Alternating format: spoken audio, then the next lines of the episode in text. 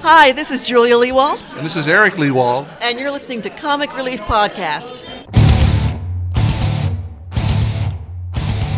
The Comic Relief Podcast is an unscripted discussion about the pop culture surrounding comic books with your hosts Uncanny Thomas Logue. and the mighty Michael Moreno.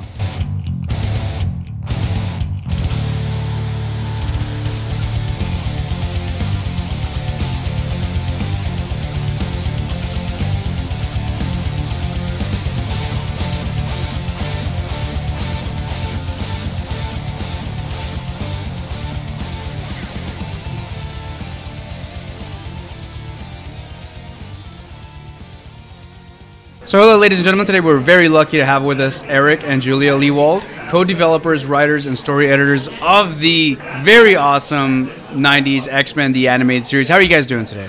Wonderful. Having a great time here at Comic Fest. Excellent. Let- First of all, let me let me uh, start off by saying that your work on X Men: The Animated Series was pinnacle. Growing up, I started getting into comics around the same time that the, the X Men animated series came out. I don't know if it was uh, the, the the universe aligning properly or what was going on, but at that point, X Men became one of the best selling comics at the same time that the animated series was coming out and was a major hit on television. Yeah, yeah, it was it was a, it was a real high point I think for both the comics industry and for animated a- action adventure TV. It just all kind of came together then, and now things have kind of dispersed a little. And there were only three or four networks there. Now there's like 500, and so everybody knew what everybody else was reading and watching. We, we were stunned that there were, were Saturdays that over half the viewing audience in America was watching our show.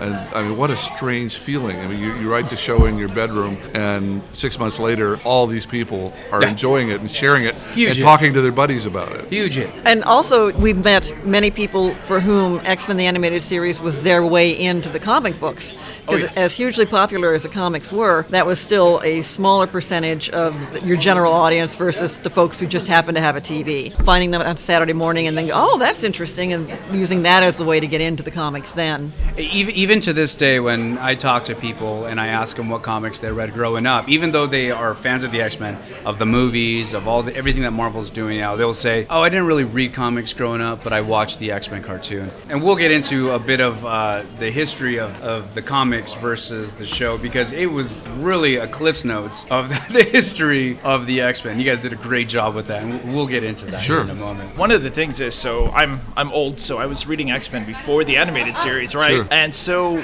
uh, there's like the CBR forums. When I go on there, I am telling you, 90% of the people, X Men the animated series was their introduction. Yeah. You know what I mean? It's a, it's a huge amount of people. You guys did like a massive impact Yeah, on we- people. Yeah, well, we were warned. I think it's just it's just it's uh, uh, the, the late Margaret Lesh who made it all happen, who'd been working for seven or eight years to get the show on TV with no luck because none of the networks were taking it. They think, ah, kids won't watch cartoons about comic books. Forget it. And so she pushed it. So she got it on, and when she was uh, telling us how to structure the stories there, especially the first year before everybody got you know fully into it, she said, guys, you got to understand there are a certain number of people. It's a very popular comic right now, and those people are reading it. But that's like 10 or 15 percent of the audience that I need. They're going to be 80, 85 percent of the people that are going to be new to mutants. They're going to be new to X Men. They're not going to know what this world is at all. So when you're writing this this first season, especially, keep in mind that you're not writing this for the people that will get all the references. You got to make the stories compelling for somebody that is brand new to this.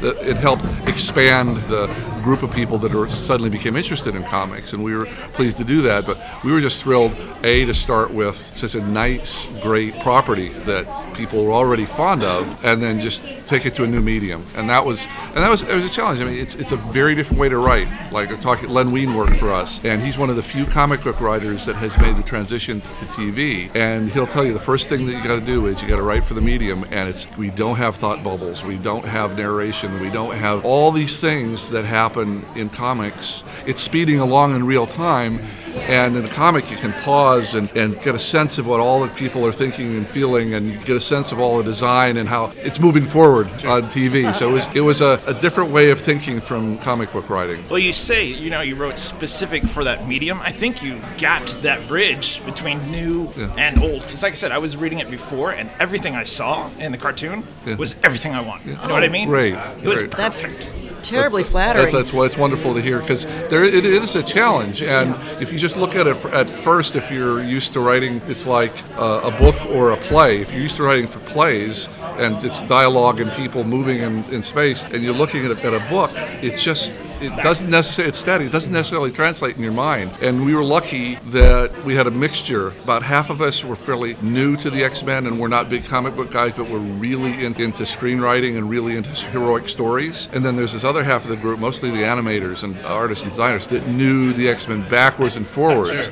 So they were careful to make sure everything was in canon, and we were careful to make sure everything was like heroic and exciting and visual. And the two came together, and we complemented each other. And we realized we needed the other one, but it was it was a mixture of two different kinds of people to, to make it work. Given the history of the X Men, when you got the call to go in for the meeting and get it started in 1992, you have 30, 35 years of different variations. And there's three or four book series going at once At with one- different yeah. group, with different people on each one. They Yeah. gave us a little freedom. There wasn't just one set X Men history. There were variations, and so the, Marvel told us just be true to the characters. Don't worry about if, if you've remembered a bit of the history wrong, or if you're, if you're putting new stuff that we had something different in. As long as you're true to the essence of the characters, we don't care. We just want you to make something that works. And just looking at the histories, it's well, it, will the X Men be about four teenagers who are kind of angsty and concerned, which was the very beginning with, with Professor Xavier? Yeah. Or will this be them stronger and bigger and older, and but it's fighting the bad villain of the week? Or will it be what it became, which is more the rights, you know, ultimate underlying, more adult, more mature story opportunities there? That was a very interesting direction because the X Men animated series was a very mature,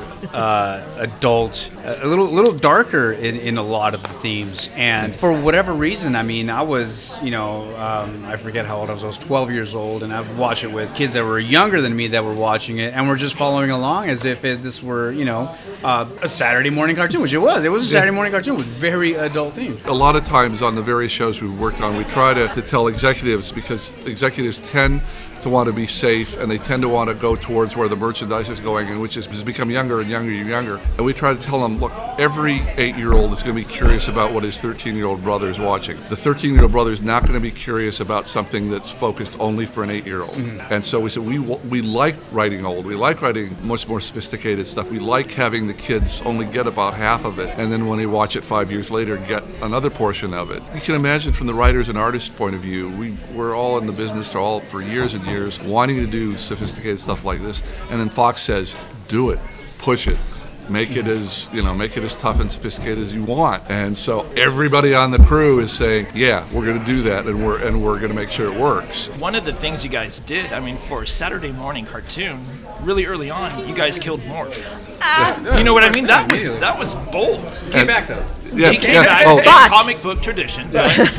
yeah we, we did mean it too that was w- in our first discussion with the network the head writer mark edens and i because mark was responsible for doing the pilot with me uh, we said we gotta kill somebody that was just the beginning of it someone has to die so that so that the audience knows there are repercussions to being an x-men that there are responsibilities that there's there's loss if you're an x-men so we said okay who do we pick and we talked to the network and they were saying uh, Sounding a tad casual Yeah. now. No, it was a serious discussion. yeah, uh, yeah, it was it, Pick the but, right guy. Yeah, but but but the net, the the net, the network at first said, "Oh my God, we can't do this. You can't kill people on Saturday morning." And then they came and, broad- around. and broadcast standards and practices were like, huh? Yeah. Uh, wait, Yeah. wait, wait. This is kids Lu- lu- Saturday luckily, morning. our executives above us were saying, "Yeah, yeah, do it, do it." So we pushed it. We said, "Okay, they'll let us do it." In typical form, you know, I don't know the books that well. I'm just going through a Marvel Universe history or talking to some of the people at Marvel. We always wanted to use someone from the books when we could, even for a guest or for someone that's going to be on for five minutes. Who has sacrificed himself for the sake of the X-Men in the 30 years history of the book? Not very many people. Well, one was called Changeling.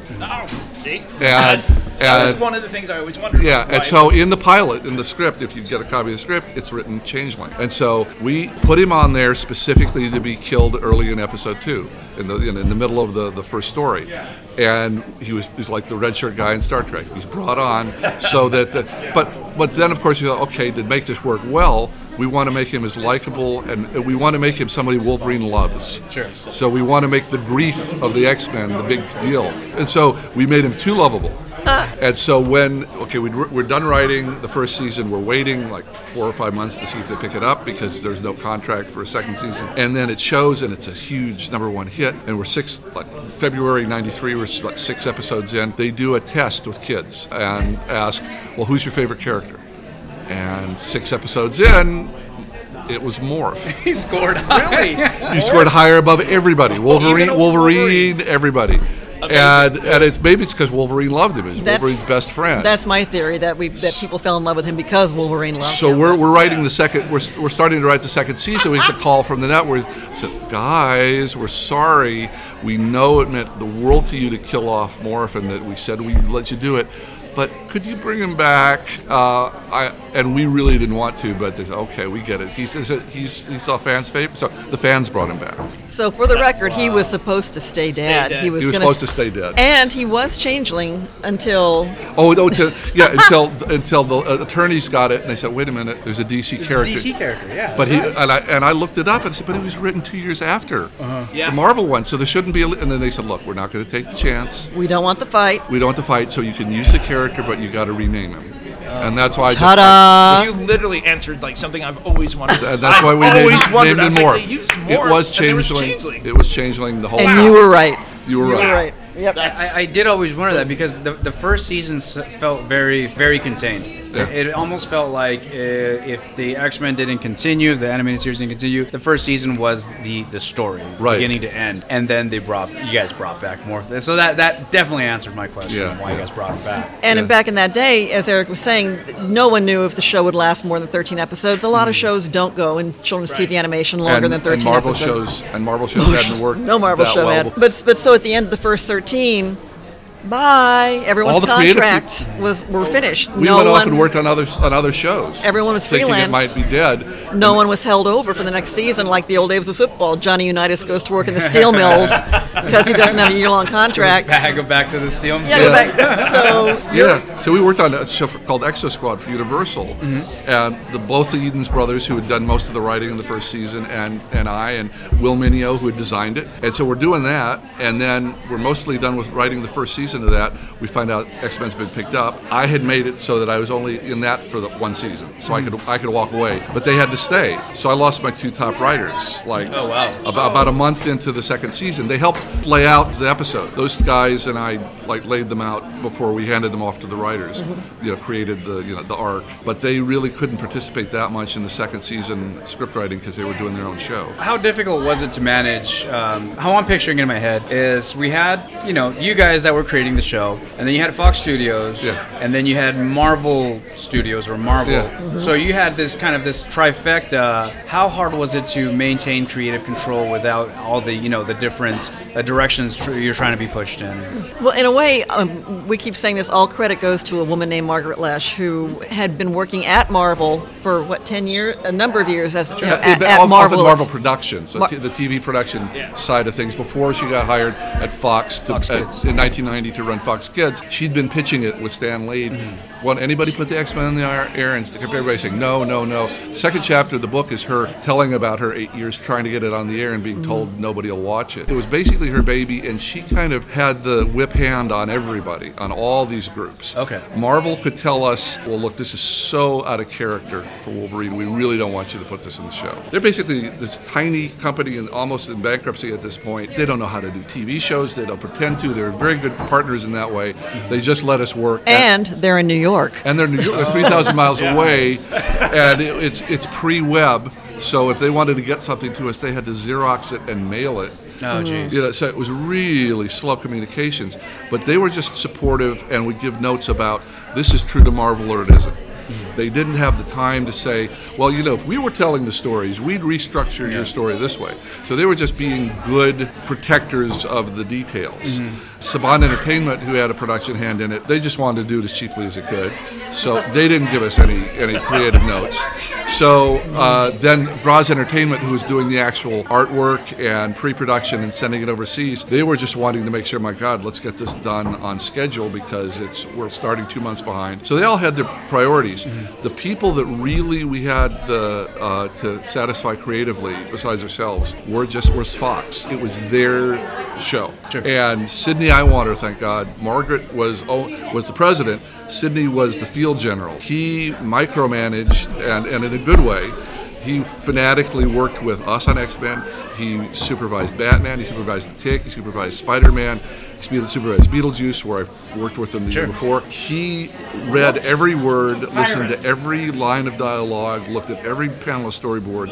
So he was the guy that I would get creative notes from other people. You know, Marvel might have an idea or two, but basically, I was able to tell them, you know, that doesn't work for us. With Sydney, with, with Fox, it was I've got to make him understand why this is the best way to do this scene. So that it was really ended up being one person. That's a lot lighter than I thought it would be. It Yeah. makes sense with Marvel being on the East Coast. They and just everything. they just were, were had their fingers crossed that we do it right and Oh, you Bob nailed Har- Bob Harris Bob Harris was doing the books at that time. He was our first creative connect. He's wonderful. He's now the uh, editor in chief at DC. DC, yeah. But at the time he was running all the X Men books, and he was the one that gave me all the notes where I'd ask the questions. We did have one meeting in New York where we all went out there between the second and third seasons before we did the Phoenix and the Dark Phoenix Yeah. and we walked through the Phoenix and the Dark Phoenix with him, and I've got a bunch of notes on them because they said this was really important to the to Marvel. But all the other stories, we just we'd pick them, and and we'd send the ones we wanted to do, you know, two sentences on them, and we'd hear back and say, oh no no no, you can't do that, or uh, we, we'd get some reaction.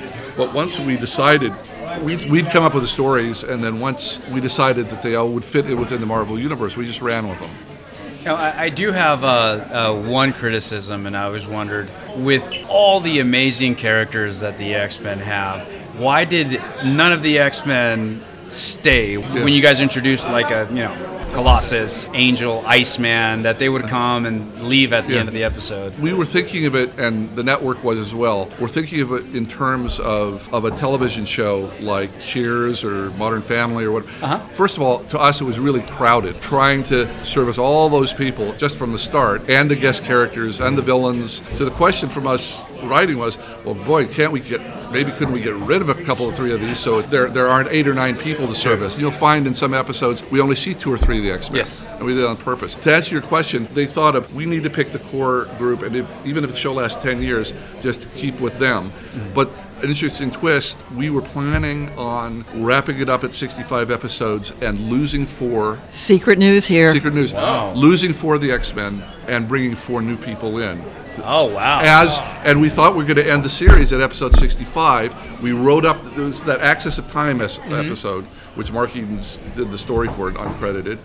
And so we built up this whole thing to get rid of Jean Grey and Scott and Professor X and Storm. I think four people. We're go- they were and going to bring leave. in That made the bring- leadership. That- that and, was yeah, and leadership, bring yeah. in Archangel and Bishop from the future and Shard from the future and one other person who I can't remember. That's why Bishop was the lead in that in, in that episode because he and his sister were going to end up part of the X Men. And then we've written all the scripts and we're ready to go And that's how the series would end. would end instead of the farewell. And, and then we get a call say, oh, by the way, we decided to do 11 more, so you can't lose these four and you can't add these four. so, uh, re- so rewrite it all, and even though you've all set it up to lose these guys, they're not going to leave. So it's not going to make much sense, but sorry, sorry we don't have time to change it. So that, wa- that was the plan. We was going to lose, lose four and gain four as we said goodbye. That would have been an interesting twist. yeah, that would have been a huge But then I twist. would have wanted more, right? I Yeah. would have been like, That would have been, now na- I need to know what happens next. that would have been nasty. What would have been up to that? And well, that would have been great for the next season. And that was a weird thing with us, with Batman, for instance, because we've got lots of friends on Batman. That's a Warner Brothers DC thing, and it's one, it, it's in house. Yeah. They're a big studio. Yep. They can just do as many series as they want, and stop them when they want, start when they want. This little group of four companies were thrown together was like kind of a making something in your garage kind Mm-hmm. of deal. Right. And as soon as it fell apart, Marvel was going bankrupt. They sold the rights of the X Men off to Fox. Mm-hmm. They sold Spider Man to Columbia Sony. Yeah. Everybody was in disarray. There was nobody as soon as we were done to say, well, let's do another series. Let's do a twist on it. Let's Sure. do Yeah. a new team. Everybody just left and stopped. You know, still at number one in the ratings, but they just said, okay, we can make money replaying 76 of them. We're done. One little sort of side note folks may not know about, but, but Margaret Lesh had been working tirelessly to get anyone to make X Men, and, and then X Men the Animated Series, it did well for itself. As head of Fox Kids, she was taking this information to Marvel and Fox saying, You need to make a movie. This property lends itself to a movie. I And- think and you that- guys need to make a movie. Nah, I don't know. Yeah, I don't know. Couldn't get any interest, couldn't get any excitement, but she kept pressing and she kept pushing, and finally they started looking at it, and that's why the series of films are today, is because Yeah, Margaret they're- they're- Lesh they're- was confident in the material. They, they consulted with you guys, right? They, they I mean, they would have. We had- well. In, in Hollywood, things are very Oh. segmented. We've been in that position where you know we, we wondered, uh, guys, we know this character's pretty well. You Yeah. want us to, to, to do a, to a script for you? The one thing we did is Will Mineo, who supervising producer, who really fought all the political battles the first year to make sure this show was what it ended up being. He and I got asked by the Fox people who made the movie. A couple months before the movie went into production, well, we've got a script here, and we're, we're not quite sure if it's working. And we, we read it, and it was really pre- it was pretty awful. But no, they, they, they asked you yeah, to they read asked us. it. They did and ask so your input on we that each point. gave them like five single space pages of notes about why we didn't feel like an X Men script to us and things we do to Fix it. To, to fix it. And you know, we maybe got a thank you, but that was, but but that was that was it. Because what in, in Hollywood they're risking hundred million dollars on a movie. Maybe no executive is going to hire TV Sure, guy sure, or a yeah. cartoon guy to write a script that if it if it if it succeeds, nobody there's no problem. If it fails, they all look at him and say, "Why the hell did you hire the guy?" guy. Yeah. So they'll hire an A-list movie guy that doesn't know the characters, but then he's got his ass is covered. Well, he's won a couple Oscars. You Yeah. know, he's he's They, had. they have a It doesn't formula. They- translate. Yeah, It yeah. doesn't But translate. they, they have a formula that they go by. Oh, but the fellow who worked on the X Men script, we, we got to meet him later, and uh, I was thrilled with the results of the film as it came out because we'd seen the original script, and that was Mm. rough. Uh, David Hayter? Yeah. And he shared with us that they didn't really go back and read the books, they went back and watched the show. And watch the show. and that's where they- that's their yeah. research. He said, yeah, Brian Singer just just had that show off go in the background the whole time. He said he never picked up a comic book. So they went to. That's one reason the, the team is so similar in the book is that he he did that. Right, and, and Fox with the films could have picked any team they wanted to, or could have gone in any direction they did. But again, they They went with a very similar. they team. went right, Yeah. very similar team to the one that was chosen for the animated series. It's so odd that they would go with a team that's similar to the animated series. You guys had a huge success, but then they, they wouldn't use you guys for writing. Well, You know no, what I Hol- mean? I Hollywood don't has understand a formula. how that works. Yeah, Hollywood no. has a formula, Hollywood has a right? formula. And yeah, that, that's And how I always figure it. out. Yeah. There have been some stuff that's been wonderful. I mean, if we could imagine working with Patrick Stewart or with some of the people that, Oh, yeah. I mean, it just they some stuff they did just wonderfully that they, could- you know, there have been some terrible adaptations of things in the past. Oh, yeah. Oh, I remember. so- I don't know if we're supposed to be saying this because it was, it was. Uh, Say it, say it. yeah, we, we had to, we, we had to go in and, and look under cover of darkness.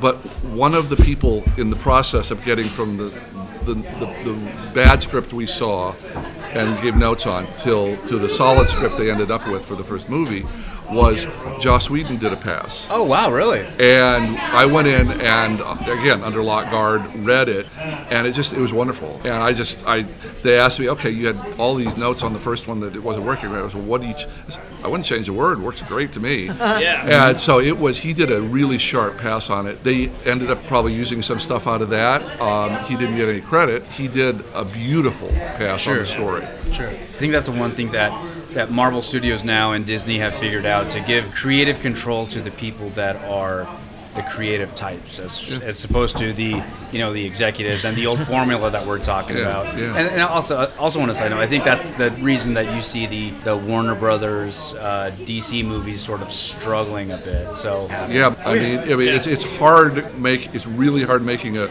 a good movie or a good TV series, but having one after the other after the other at least be to the to the fans have something good to argue about versus, versus just something to just Uh, dismiss. And, and they're all very different. I mean, Yeah. we're going from a sci-fi fantasy space opera to a you know World War II timepiece to uh, I mean they're they're Norse mythology. Norse mythology, Mm-hmm. fantasy, uh, magic. I mean, these are all very different movies, and, and they're hitting on all cylinders. They're They, doing really they well. are. Marvel Comics hit in the early 60s. They had early 60s through 2000 to come up with a decent movie, and they never did.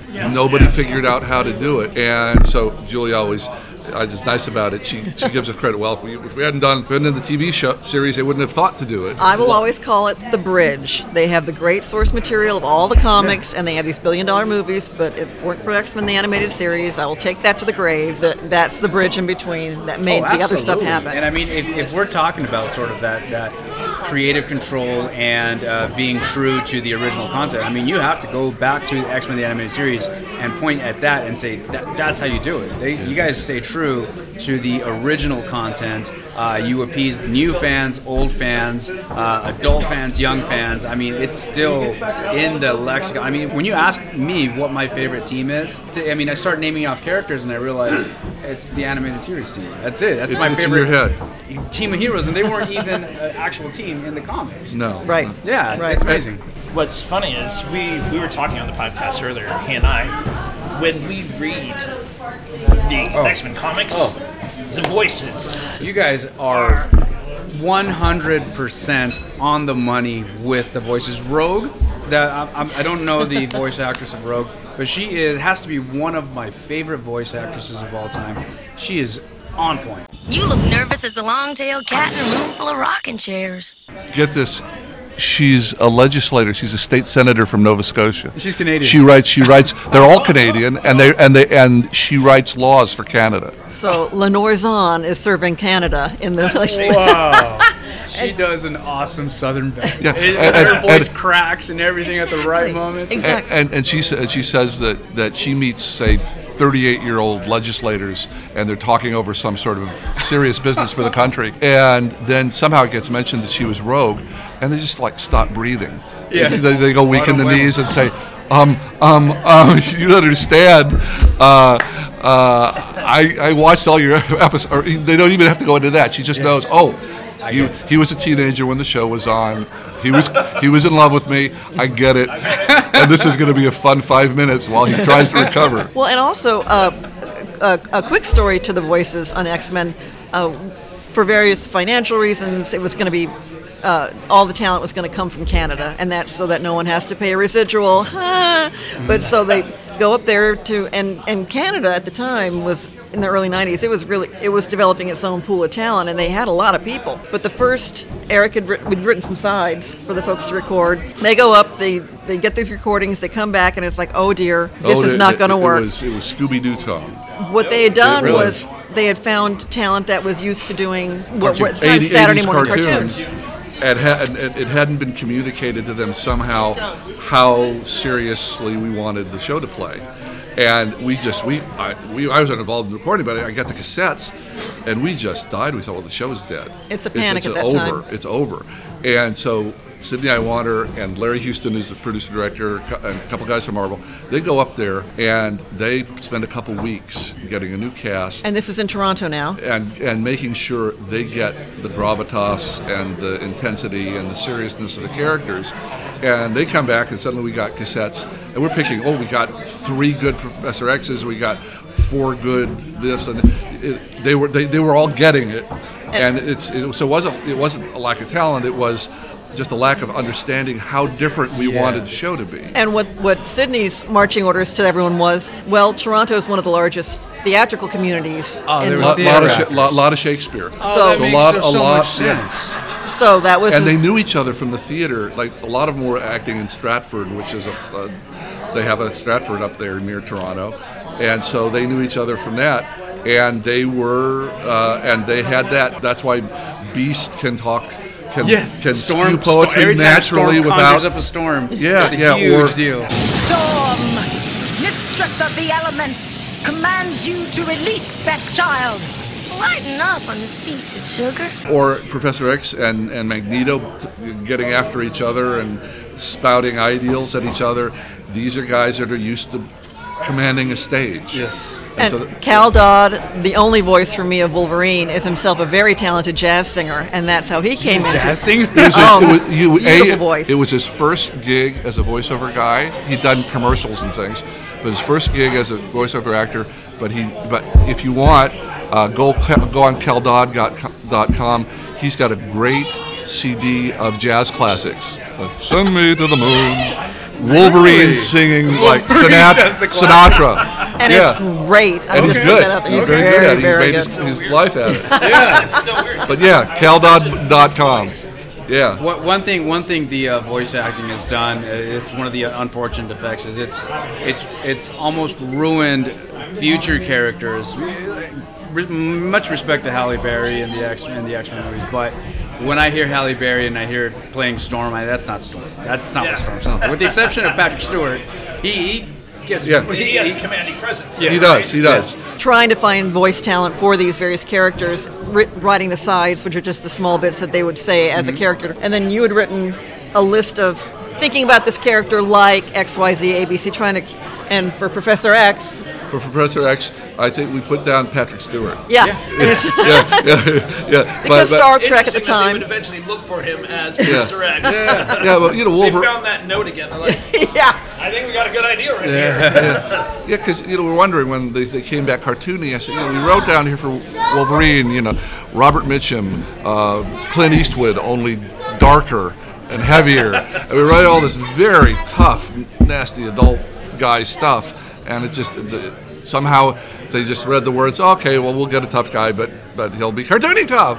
Yeah. Uh, and evidently, Cal went, went sit there up there and said, "Well, what, what's this guy like?" And the, and Sid, Sydney said, "Oh, he's kind of feral." Cal growled into the mic, and everybody in the booth, you know, everybody, all these people, went, We got him. We found him. The hair on the back of their neck stood up. And he got it. yeah. The same thing with Rogue. With the, the moment she's like one sentence in, Yeah. they ha- she had it. Oh, I, I love Anna Paquin. She's a great actress and everything, but it's you know it's Yeah. a tall order to play that Southern belle for that. that Yeah, And I- that's not the rogue I'm familiar with. No, That's- exactly. you know. I, I honestly think for all the cool stuff the movies have done, and they've done cool stuff we could have never imagined or paid for. for it, um, I don't think they've addressed the women as well as we did in the show. No. you know, No, no, Storm, Thank you very much. Storm, Storm, and Rogue. And, you know, Jean Grey's at bad. That uh, that act- actress is really is really sh- is really sharp, and they've given her more story time.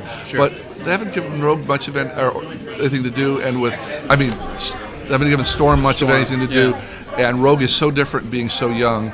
Um, as the uh, one of the actresses we interviewed for the book said, it's almost like they took uh, Rogue uh, and Jubilee and combined them yeah, combined them. into one character. They made her Wolverine sidekick in the Yeah. first X-Men movie. Yeah. She's literally Wolverine sidekick. Yeah.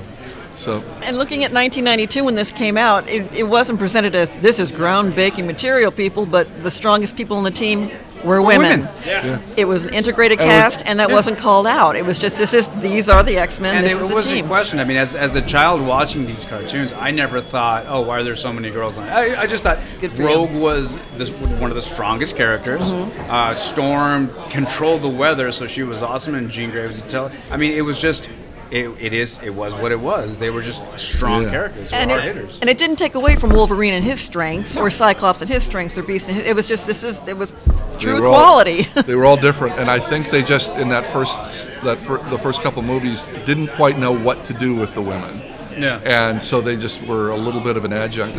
We we have a, a- that's it's not like we're in a soapbox or anything, but. In, in Hollywood, in Hollywood, there tends to be in action in action shows.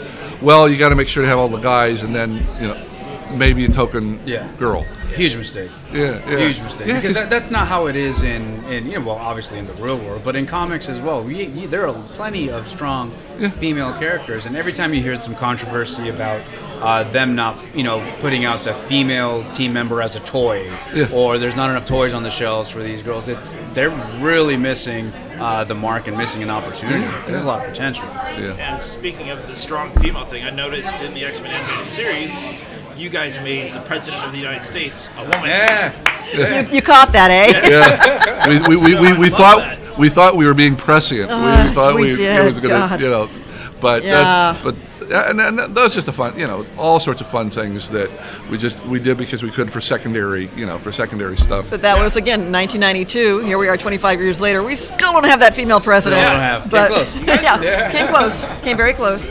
But you know, just in terms of presenting that info, just putting those ideas out there for folks, and just possibility. possibility, uh, and, and and letting it sort of just be in the background for younger people as they grew up watching this. You know, who Mm-hmm. knows how how impactful it might be, but at least those ideas were offered. They were put out there.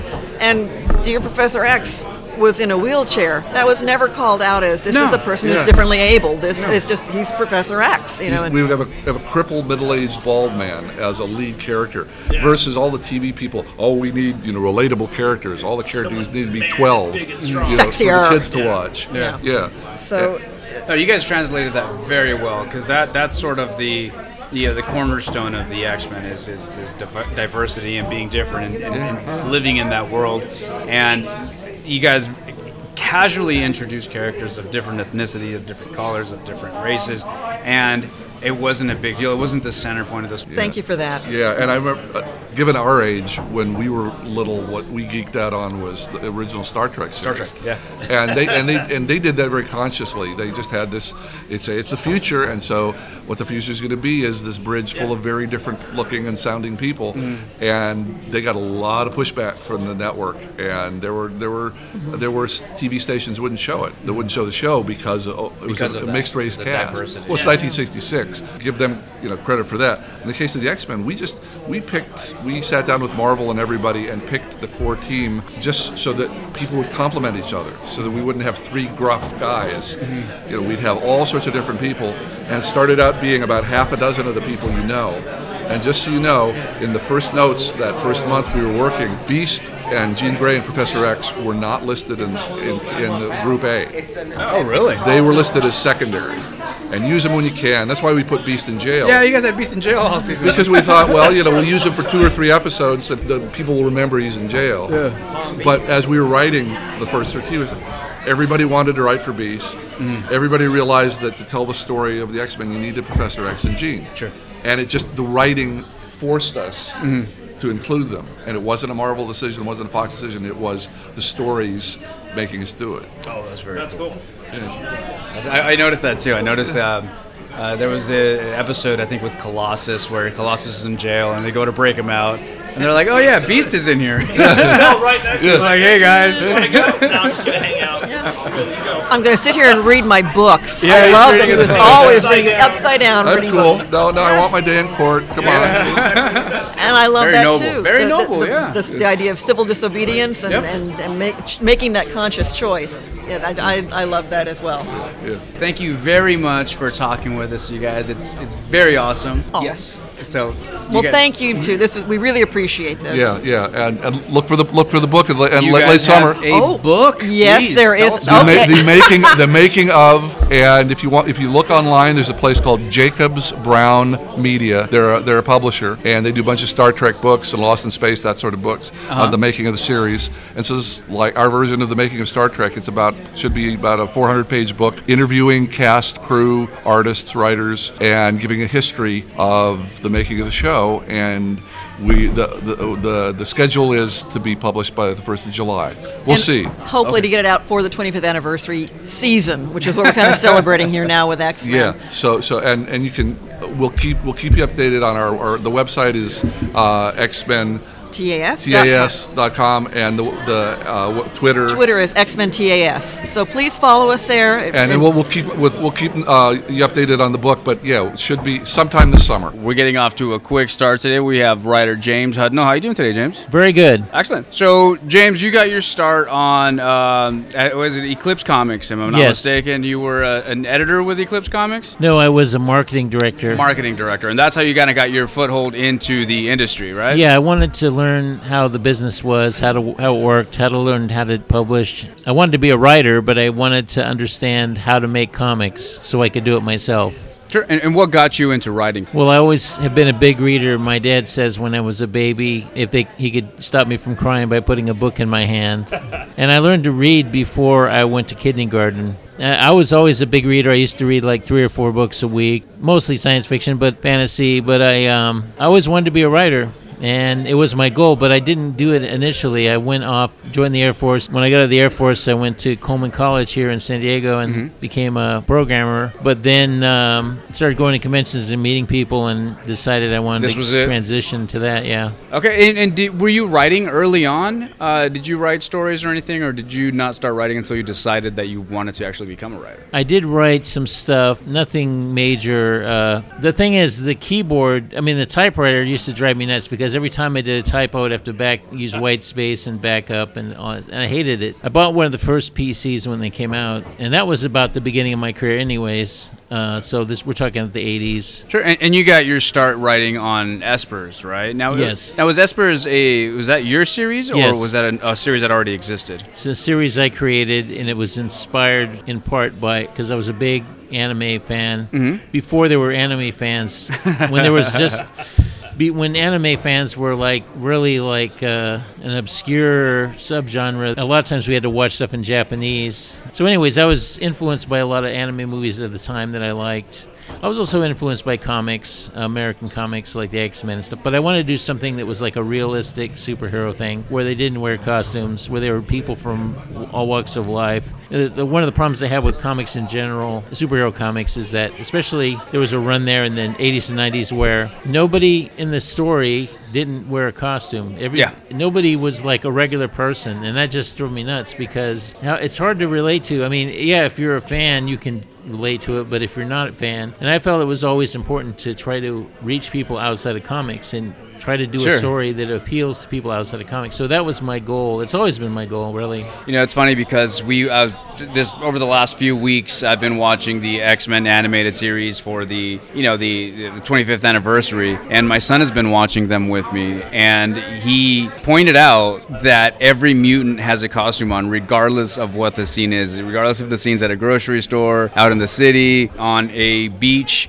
they're in full costume head to toe, and he asked me why why. Why, why are the mutants in costume? That drives me nuts. See, the thing is, when you look at the comics of the '60s, when Marvel took off, Hmm. Sure. you look at those early Spider-Mans, for example. About 30 to 40 percent of the story is about Peter Parker. Oh, yeah. and his life as a hu- as a regular person. Sure. and how he's trying to live his normal life and his superhero life, Yeah, and he's make trying to them- balance everything. and that made the stories as popular as they've become Mm-hmm. over time. I mean, people could relate to that. We should look at the real person. And, you know, really got me later on is that in uh, comics, they just editorially decided that there is no Bruce Wayne. He's Batman's Yeah, alter he's ego. Batman's not alter a, ego. He's not a person. He's Batman. You know, that to me is ridiculous. If you take away the normal human, because the thing that appeals to Batman about a lot of people is that he's a regular person, even though he's not, obviously Yeah. but he's not superpowered, and people like the fact that he's not superpowered yet. He's able to do all this stuff. Okay, so you got you got your chops and aspers, and yeah, that did pretty well. And you then went on to start working for the uh, the big companies. You got you started writing for Alpha Flight, which I, I got to tell you, Thomas is a huge Alpha Flight fan, and probably the reason why you you were contacted. well, my first initially, um, what happened is if- my- I was friends with Brett Anderson. I still am, but Brett Anderson was artist on Strikemore's Oratory for Marvel, and he said uh, Peter Gillis and I are leaving the book, and I go, "Wow, do they have anybody lined up yet?" And he goes, "No, not yet," because it was before they started looking. So he gave me Carl Potts' info, and I contacted him. Yeah, as a phone, I, on the phone. then I mailed him some of my espers, and he was really impressed. So he gave me a job writing that book. And then he was also the editor of Alpha Flight, and he said that Bill Mantlo was having trouble coming up with stories. That he basically was asking Carl for ideas for stories. He just felt like Mantlo was kind of burned out on it. So he invited me to, to take it over. So I did. So that's how I got on that book. And I wrote that for almost two years. And then Fabian Nascenza took over. I was So you, a- you wrote it for two, about two years, and it was mid run, if I'm not mistaken. It was like in the 50s, and Yeah, it 60s was- already. Yeah, yeah, no, it was 70, it started in the 70s. Okay. Basically, Byrne did it for a couple years, then Mantlow did it for a couple years. I had to clean up all of the storylines that Mantlow had set up. I made the mistake which I now know in hindsight that because Al Moore, when he took over Swamp Thing, he did one issue where he just cleaned up everything, Everybody. and then just started doing his thing. Now that, that's that's a debate that we have um, quite a bit. I And was, I was gonna I was gonna say I agree with you. You should have just come in, clean slated it, and then done it. Because what Mantelo brought in, I didn't enjoy. No, like he, what he what was he was didn't- doing. He was flailing around. He didn't know what he was doing really. He just sort of I think he was either bored or something. But Carl said that he didn't have any ideas for the stories, and he was just asking Carl to give him ideas for stories. Because And, and I've that- always felt that with Bill, he was good with doing stuff that has no continuity. ROM, Micronites, those were fine. But Yeah. when he came on to Alpha Flight, the first thing he did was get rid of most of the original members and start introducing these brand new characters who have absolutely no background. So it felt like he was just getting rid of everyone so he can bring in his own little crew of characters and But I- do whatever he wanted. what I was trying to do is bring it back to Burns' version vision. Yes. But because I'm a nice guy, I didn't want to just crap all over what Manlow had done. So Right. I, I tried to tie it up in a nice way, and I took like six issues or something. And I shouldn't have done that. I know that now. I was trying to make sense of it all, but really, I didn't really relate to it at all. At all, yeah. But he had this character called the Dream Queen, which is basically a ripoff of Mephisto. She was sort of like Sandman, but it's before Sandman. But she's like an evil version of Sandman, and she um and she was basically you could tell she was modeled after all these different Marvel villains like S- Mephisto, who's like supposed to be the devil. I just felt like they're just like the Joker, and a lot of these characters they just laugh and they growl and they They, do say- something evil with no yeah. background. They're just not really. They don't have any dimension to them. I tried to give her a little bit of dimension, but and I think that was a mistake I made. But the other thing is they hired me and they said we want you to make this like Alan Moore's Swamp Thing. First of all, that's the first non-code book that DC did, and Outflight was a code book, and Right. they were really strict in Marvel at that time. You couldn't use hell, the words hell or damn in a story. they, they wanted you to go dark and adult, but keep it for kids. But no adult or dark touch. I tried my best, but the other problem is, is I didn't have the artists I needed because uh, I wanted an artist that I'd worked with early. I did try out issue with Hugh Haynes, uh, and it was like issue 76, I think. And that's the guy I wanted. I mean, Carl was great in, in giving new people their start, like Jim Lee and uh, Mike Mignola started under Carl Potts. He gave them their first jobs. I worked with him, um, Strike Force Moratoria, I worked with Mark Who is Bagley. awesome. Yeah, Mark Bagley. I wanted Mark Bagley to go to Alpha Flight oh, that would have been amazing. but he's he wanted to put him on something else. Probably New Warriors. Yeah, I think so. the uh, The guy that he gave me, um, he was like very influenced by Steve Rude, but he really wasn't there yet, and Mm, yeah, no. he just uh, had an awkward way of drawing what I was talking about, and it just I just didn't feel he was right for that particular storyline. See, I normally I talk to my artist, but I did talk to him a few times, but um, I don't know. I just didn't. We just didn't gel properly.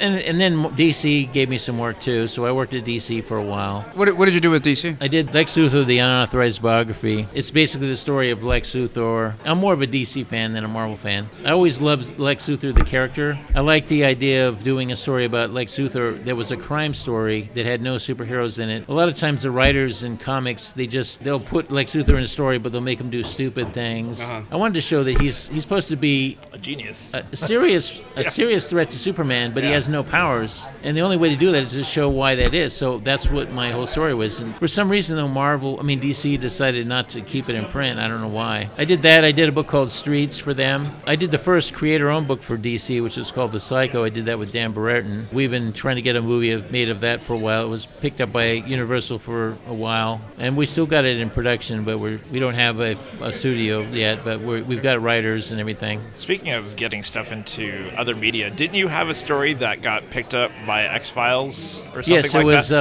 Uh, it was called Harsh Realm, and it's Yeah. a, it's a s- series they did for Paris Comics. It was picked up as a series by Chris Carter, but I ended up having to sue him because here's the thing: uh, my agent contacted me and, and uh, he said there's two producers that are interested in doing Harsh Realm, and I- and he says which one do you want to go with? And I said who are they? And he goes Chris Carter and James Cameron. oh, wow. And I was like, huh. And I decided to go with Carter because Carter was making shows and Cameron just sits on things. He buys things. Right. Like he's supposedly finally getting around to Battle Angel Alita, which he's bought like in the like in 1990. Oh, wow. He still hasn't made it. So, and he had a tendency of just taking forever to get around to projects. So, I wanted to see something get done. And Carter was doing X Files and Millennium at that time. So, yeah, I said go ahead with him. Well, he was a I mean, he basically he didn't want to talk to me or the artist, and he changed the story dramatically from the future to the present. Mine was about an artificial reality. Basically, it's about a detective looking for somebody who went into this artificial pocket universe, which is in this future. That supercomputers can generate these pocket universes where they have a fleshed out world with people and everything. It's all computer generated, but so the whole story is a commentary on video games, how Like MMOs, basically. so it's about how this teenager goes in there and likes it so much that killing people that he becomes like super powerful, like a super supervillain basically in this Right. world. And then he didn't want to give us credit on the TV show. That's what I heard. Yeah, so I had to sue. We had to sue him for that. But what I found, the deal that I made with the the comic publisher, I never thought it would ever get made because it was so far out that I thought nobody's ever going to make this. Yeah. And I just, you know, I just signed this contract. But what I found is you have to insist in every contract you sign for a creative thing that there's a clause that says if anyone makes this into a film or anything else, that credit. you get credit. Yeah. If you don't have that in there, they cannot give you credit. Now, normally, most people would give you credit anyways because they know the value of doing that. We did get a settlement and everything, and I do have credit on the show now. It's available on DVD, Yeah. and we have credit on every episode. So, so before we started recording, we were talking about uh, we were talking about video games. Actually, have you ever considered writing for video games? I've always or- wanted to do that, but I just never knew who to do talk Who to, to about it. contact? I've always been a gamer. Really, like from ancient times, in the early days, gaming games had horrible writing. I never pursued it that much. I did pursue it as a programmer because I'm a programmer also, but um, I just never got the opportunity, and I would have loved to because I could have done some great stuff. I think. I, I think the writing's really come around. I mean, you Yeah, have it has. games like uh, uh, Knights of the Old Republic and uh, Mass Effect. Rich wouldn't say writing, Mass rich Effect in was fight. good. no, You don't Uh, like Mass well, Effect? No, I like it, but the ending of the third one was Oh. so bad. It's got to be the worst ending I've ever seen. no, no. Everyone That's argues a- about that. yeah. I didn't mind the end for Mass Effect 3. I was one of the few Well, I people just who- I just thought it was weak. The Witcher Three, though, that that's Because the that's, writing, first of all, it's the game I've always dreamed about Mm. since I've been playing games. I mean, this is how real it is. If you go to different places in the game, the quality of light in the sky is different. That's the way it is in the world. If you live here, it's one thing, but if you go to England, quality of light is overcast, totally different. Well, it's And that- actually overcast both right now. yeah, they got so many details down to the most finite level in that game. It blows away anything I've seen. But what's really amazing is they gave first they gave you all these DLCs that uh, costumes and and missions and stuff. They just gave them to you for free. They have the two DLC games that they added on, as big or bigger than a lot of games are. Oh, wow. They're like tw- you know 30 hours of gameplay Oh, wow. up a DLC. Yeah. Yeah, we're gonna have to check, dude. I'm gonna have to check it Yeah. out. So you are currently working on a, no- a series of novels at the moment. The first one came out in 2013, right? And- Right.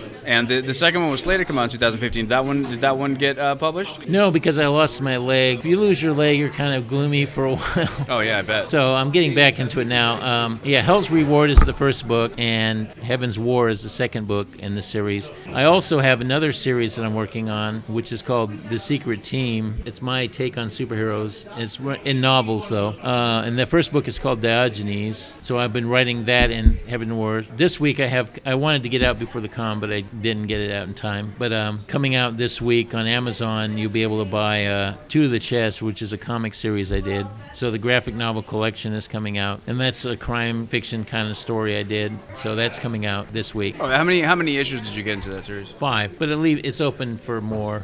It's a story that I've always wanted. I wanted to do, and I like crime fiction. I did, you know, for example, I did Streets, which is the first crime fiction series that DC did. Crime fiction is a different thing. It's about people in in a criminal world and dealing with. It's more about human nature and, and that sort of thing. Uh, wh- Where can folks find uh, your work? Yes, uh, you can go to my website, jameshuddle.com, or 410 Media, which is my publishing company, or F O R T A N M E D I A dot com. Excellent. And that's James Hudnall, J A M E S H U D N A L L dot com. Thank you very much for chatting with us, James. Appreciate it. No problem. Thank you. It was nice. Thank you very much, man. What's your What's your title with the uh, San Diego Comic Fest, Matt? I am chairman of San Diego Comic Fest, president of Littlefish Comic Book Studio, and the world's youngest comic book historian. Mm-hmm. The world's youngest comic book historian. No way. Yes. Mm-hmm. How long have you been uh, doing the comic book history stuff? I started doing the comic book history thing in uh, I started pursuing it around 2009 uh, when I realized it's like, wait, you can actually make a you can make a career about talking about the history of comic books and how it impacts society and you just be versed on all this geek culture stuff. I'm like, wow, that sounds And- and- amazing. And, people will listen to you. and people will actually listen to me. I can't believe that. I mean, I really can't believe it either. But here I am, eight years later, and I'm doing it. Doing it. What did you grow up reading? Well, the thing is, you know, I started off reading comics, but you know, my favorite toys at the time were Lego Pirates, and I got this Lego Pirate set that had a comic book included with Mm-hmm. Mhm. it, and I was like, oh wow, and I was like, mom, read this to me, mom, read this to me, and I'd be like, and she got tired of that, like. You know, 15 times a day. But then she finally, oh, she says, okay, we are going to get you hooked on phonics and we're going to teach you how to read so you can stop bugging me for this. These little white balloons above the characters, they now had meaning. And so I s- learned to read from that. And so, wow, like my dad was actually impressed. He's like, my son is reading now just from this Lego Pirate book. And so that year was 1992. And he decides, well, let's go get you some more books now that you're reading. And I remember walking into Toys R Us and just seeing all of a sudden this shiny hologram cover. And there was a character on it. His name was Spider Man. I remember being able to read that. And of course, if you were like me, you were really suckered in by those hologram covers Oh, yeah, of the absolutely. early 1990s, and I learned to read those Spider-Man issues until they were just falling apart. So I became a hardcore Spider-Man fan just from that time there. And so yeah, I grew up reading Spider-Man. He was my guy. Yeah, Tom, Thomas and I uh, constantly talk about the gimmicky covers from the '90s with the holograms and the prism covers, but they were they were actually really good at drawing people's attention, and people bought those, and they were really good sellers. And you know, I you know have grown to encompass all things comics, cartoons, and animations. And you know, here I am. It's just and it's wonderful. Steeped in the culture, huh? Mhm. So okay, so this is the fifth uh, annual San Diego Comic Fest, and this is the first year we have it at this location. Is that correct? Yes, it's the first year at the uh, Four Point Sheraton Hotel, and so it's so much better than it was in these past years. I really like this location just because we have grown and evolved, and now that we've you know, but sometimes you grow too big for your big boy pants, and you just gotta you know move up into new things. So we've appreciated the time at the Town and Country, but now we've moved to a new location, and I think it suits us better for what we're going for in this convention. I like it so far. I Yes, mean, I we like it. just got here. I, we, Thomas and I literally just pulled up, sat down, and it's very impressive. It's a very nice layout. The traffic seems to be flowing really well, and we're excited for uh, the panels today. So, what what, what kind of uh, panels can we be expecting this weekend? What kind of panels can we ex- be expecting this weekend? Well, we have the 25th anniversary of the X-Men cartoons with Yes. the creators Eric and Julia Lewald. Uh, they, I just met them last night, and they were just a delight. Just still so passionate about their work. Uh, other panels that we have, we have the Jack Kirby Centennial, which is we are celebrating the 100th birthday of the King of Comics, and so we have several panels about him, the Silver Age of comic art, and several people who spent their careers working with Jack. Talk about the creator who's had such a significant impact on this medium is just a wonderful opportunity, and the fact that we get to be the guys kicking off Jack's 100th, That's even cool. before the other conventions. I mean, that's a, that's quite an honor. Yeah, that's very cool. That's very cool. Do we have any art galleries or anything opening up this weekend? Well, in terms of art galleries, we are be going to be doing a panel on the San Diego Comic Art Gallery with uh, Q- with the manager TJ Shevlin, and it is going to be hosted by me. We are also going to be have local comic art collector Steve Hendricks talking about his collection of Archie comics that is now on display there. So he's been collecting Archie Archie material for about 40 years now, and so now Wow. that he uh, now he has a has a proper way to display it because I mean, what good is a whole bunch of art if you're just keeping it in a binder for yourself? Put that up on the walls and share it with the world. Yeah, exactly. So, you being a comic historian, do you have any panels? Yes, I will be giving a couple presentations. I will be doing one tomorrow morning where we talk about um, the marketing and just collections of fandoms and stuff like that. That's at 10 a.m. tomorrow morning. So we're going to be talking about how to market fandoms and how to make you know collections out of them. Okay, and, and how's the culture here in San Diego as far as uh, pop culture and comics, sci-fi? San Diego has the absolute best fandom culture in the entire world. Now, the thing is, because, you know, we celebrate these geeky fandoms, and geeky fandoms, when you do this geeky stuff, you're doing it very isolated. You read comics alone, Yeah. you watch movies alone, Yeah. Mm-hmm. and, I mean, you draw art alone. But, and then we have this, you know, big, wonderful San Diego Comic Con Yeah. that we have every summer, and everyone comes out of their Yeah, nerd brings cave for it. everybody out of But the then they all shadows. leave a- away. And so that just pains me because, you know, the first thing I do when I'm done with a Hmm. great story, you know what?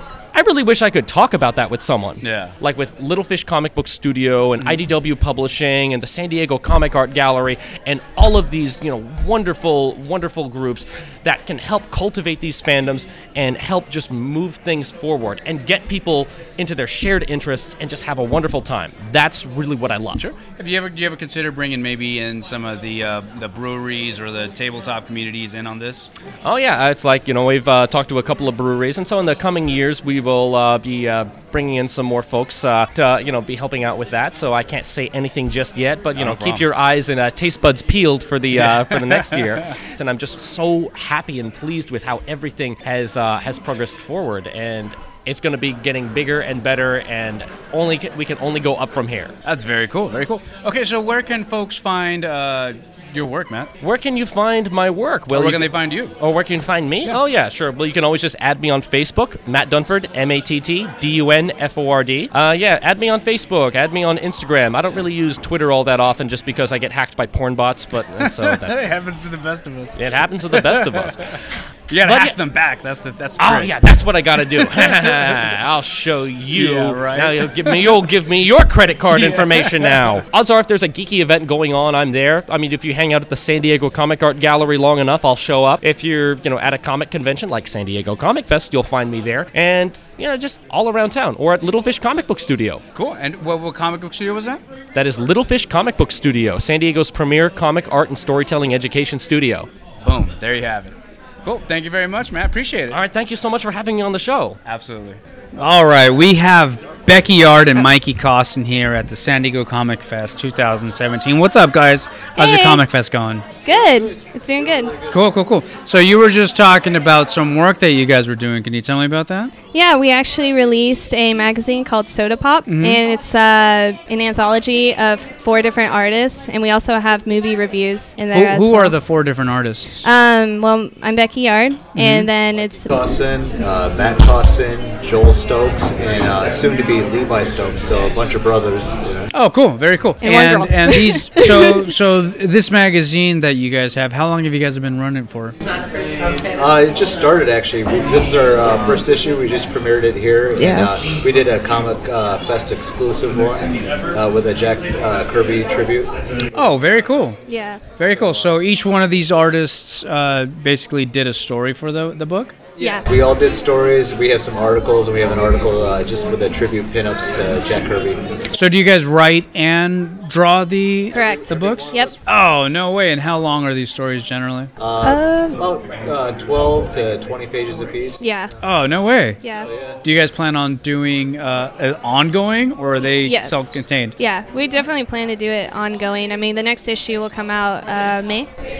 Yeah. Yeah. Mo- most of the stories, uh, they're ongo- they're ongoing, but they also have uh, like a lot of the stories wrap up, and then they just continue the world with the characters. Mhm. And uh, so we just wanted a place where all the different varieties of stories that we have in us that we could put out. So so uh, like for instance, I'm doing. Uh, Two stories in this issue. I'm doing one, which is uh, in the life of Mikey, which Mhm. is about when I worked at a comic store, which she now works at. A comic Right, store. right. Another one I'm doing is uh, just a comic strip about a guy that's rivals with his own girlfriend trying to get social media attention. Oh wow! Is this based on real life or no? No, no, no, no, not at all. all right, uh, tell, tell me about Star Shooters, Becky. Well, Star Shooters is about two brothers who are trying to save nine planets from Mhm. Captain No Brainer. So he's this Okay. alien with a no brain, No brain. obviously. Mhm. And uh, it's just a sci fi comedy series I started doing, and I got inspired. Ooh, you're dabbling in uh, comedy, huh? Yeah, I'm doubling with comedy. and um, I just got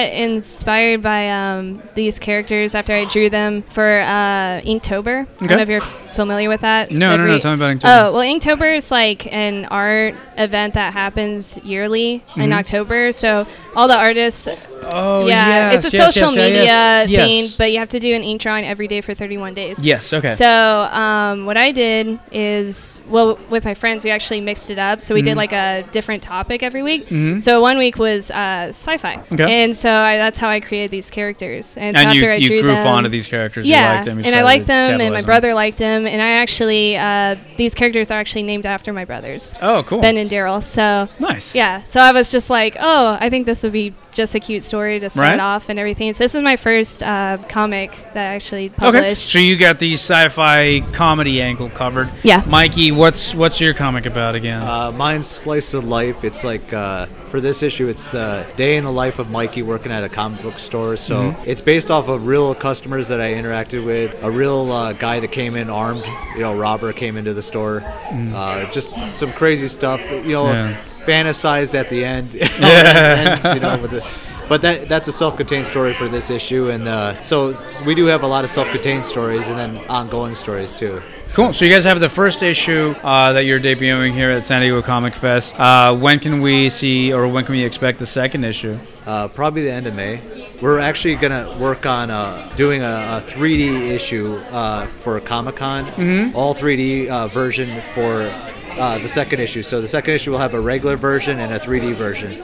A 3D version. Yeah. Oh wow. Because we, we just figure some people can't handle 3D. Yeah, yeah, so- yeah. yeah. so Are we- you doing old school 3D with the red and the blue? Yep. Oh yeah, Red and blue. old school all the way. You gonna include 3D glasses in Yeah, the book and everything? 3D glasses with it. Oh man, that's and awesome. We're gonna have some 3D T-shirts at Comic Con for it. Oh, very so- nice. But do you guys plan on putting these out uh, digitally? Yeah, we actually uh, we're opening a MagCloud store. I- It's uh, under Kingmakers, Mhm. and um, and so- what what's the where can they find the store?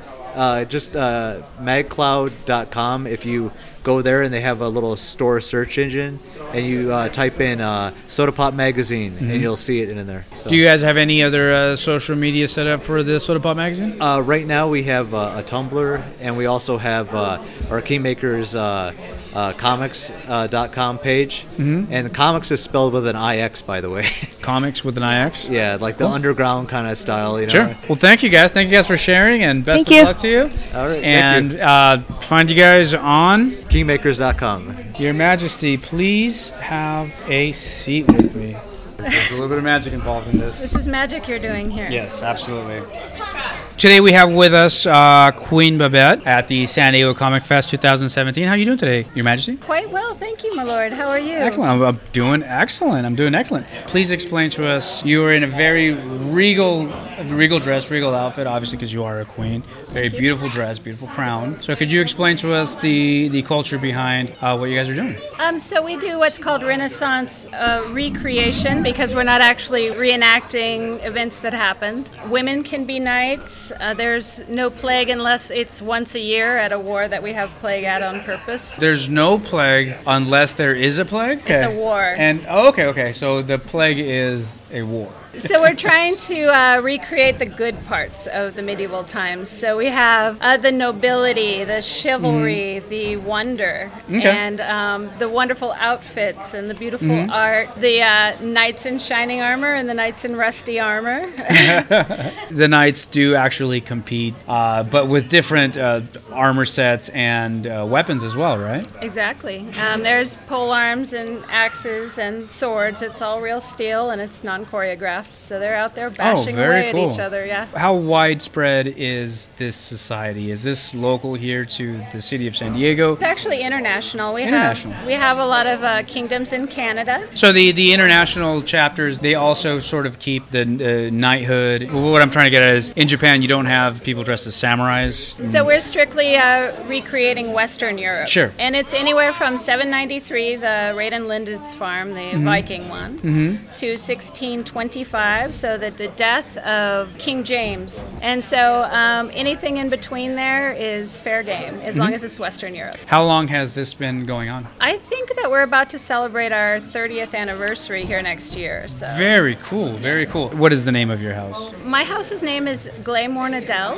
Okay. but we band with a whole bunch of other houses Mhm. that fought for me. So. Oh, nice. Our kingdom for San Diego Kingdom.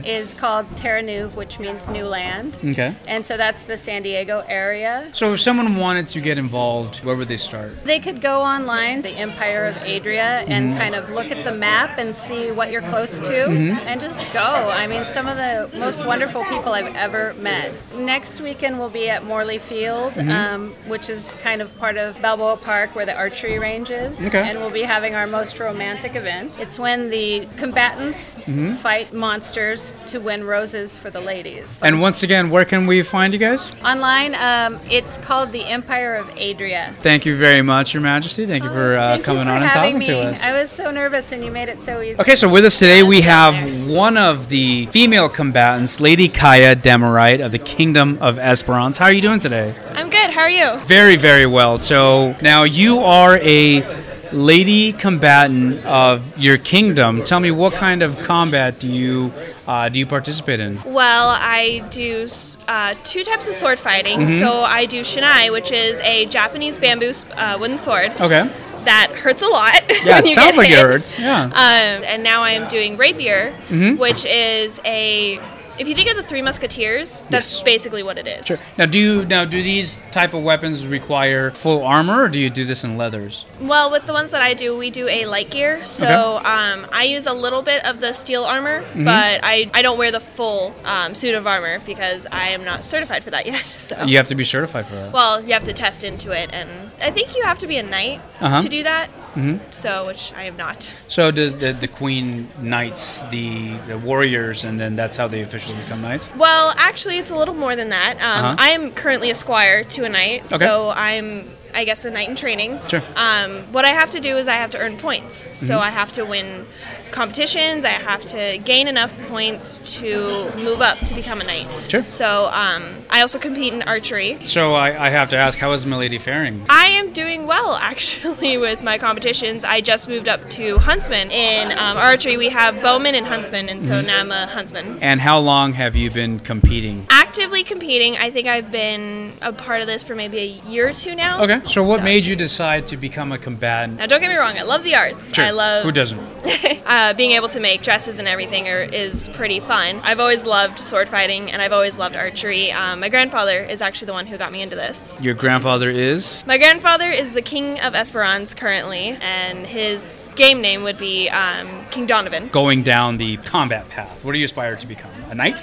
Yes, I Oh, cool. want to be a combat knight. I have to ask this: Are female knights common? Are there a lot of female knights? We definitely give the option of female knights. Now they could be a combat knight, a knight in Mhm. archery, ministry, or the arts. We try and be as period correct as possible. Sure. But when it comes to Be inclusive. You want to be inclusive. Yes, we want our female combatants and male combatants to have the same level of respect. Mm-hmm. Um, we want them to be able to enjoy the same things. The Kingdom of Esperance. Am I pronouncing that correctly? Mhm. Who's, who's Yeah. your who's your rival? We don't have any rival kingdoms. Really? Yeah. And I because- don't I don't mean that in a negative like who do you guys hate, but who who are you guys constantly um, at war with? Yeah. Umbria, Arizona. We have a kingdom down in Phoenix, Arizona. They Mhm. are the Kingdom of Umbria. Mm-hmm. Hey, nothing wrong with a No, little that's a competition. very A little funny one competition's okay. because of my experiences. Mhm. No, um, they're all great people down there. Sure. Um, we're not, you know, segregated in different kingdoms. We're all a part of the Adrian Empire. But when Umbria shows up, you guys know they're the ones to beat. Absolutely, absolutely. No, I did not say that. yeah. the, the- yeah, the queen was just mentioning that uh, Lady Kaya does kick on the field, and it's very satisfying when she kicks the of uh, what was the name of the kingdom? Umbria. When she kicks Umbria's.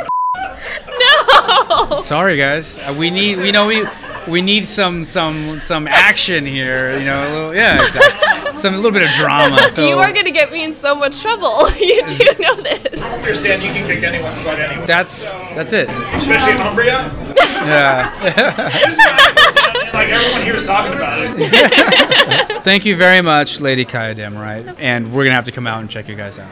Please do. It's Absolutely. really fun. Okay, today we have the founder and president elect of the uh, Science Fiction Coalition, Sean Mullen. And with him is the vice president, Shane Holly. How you guys doing today? Pretty good. Thank you. I'm well. I'm good. Thanks. Guys, tell us about this uh, new uh, community that's coming up, the Science Fiction Coalition. Well, I'm, I'm Sean Mullen. I am the founder of the Science Fiction Coalition. I decided to come up with a science fiction club. In San Diego, there are m- many other science fiction clubs, but mostly are social or not very active. And I wanted something uh, very active in the community and, ve- and very diverse. Uh, so we do more than social events. We support the community of San Diego, and also um, we're very active in charity. Also, hopefully, very soon, um, movie theater events. Also, um, we're based in San Diego, but eventually, I would like us to um, broaden our horizons and maybe uh, branch out, sign up for uh, conventions up in the Los Angeles and Orange County areas as well. And you guys, you guys have been around since uh, January, you mentioned, right? Yes, we're only seven weeks old right now. Oh wow, seven weeks old. So is this your first major uh, convention that you guys have, have come out to? Yeah, this is our first major convention that we've been able to come out to. Um, we're looking to trying to get to uh, a couple other ones, uh, like you said, branching up into LA doing WonderCon. Um, I believe we're going to be doing uh, Condor Con here soon, another Mhm. local San Diego con, and then you know hopefully uh, we'll be uh, seasoned enough to uh, get into the granddaddy of them all, SDCC San Diego Comic Con. Oh yeah, absolutely. Okay, so you mentioned doing some some charity work. What kind of charity work do you guys have in mind? Our very first event was last month, and we helped raise funds for Make a Wish, and we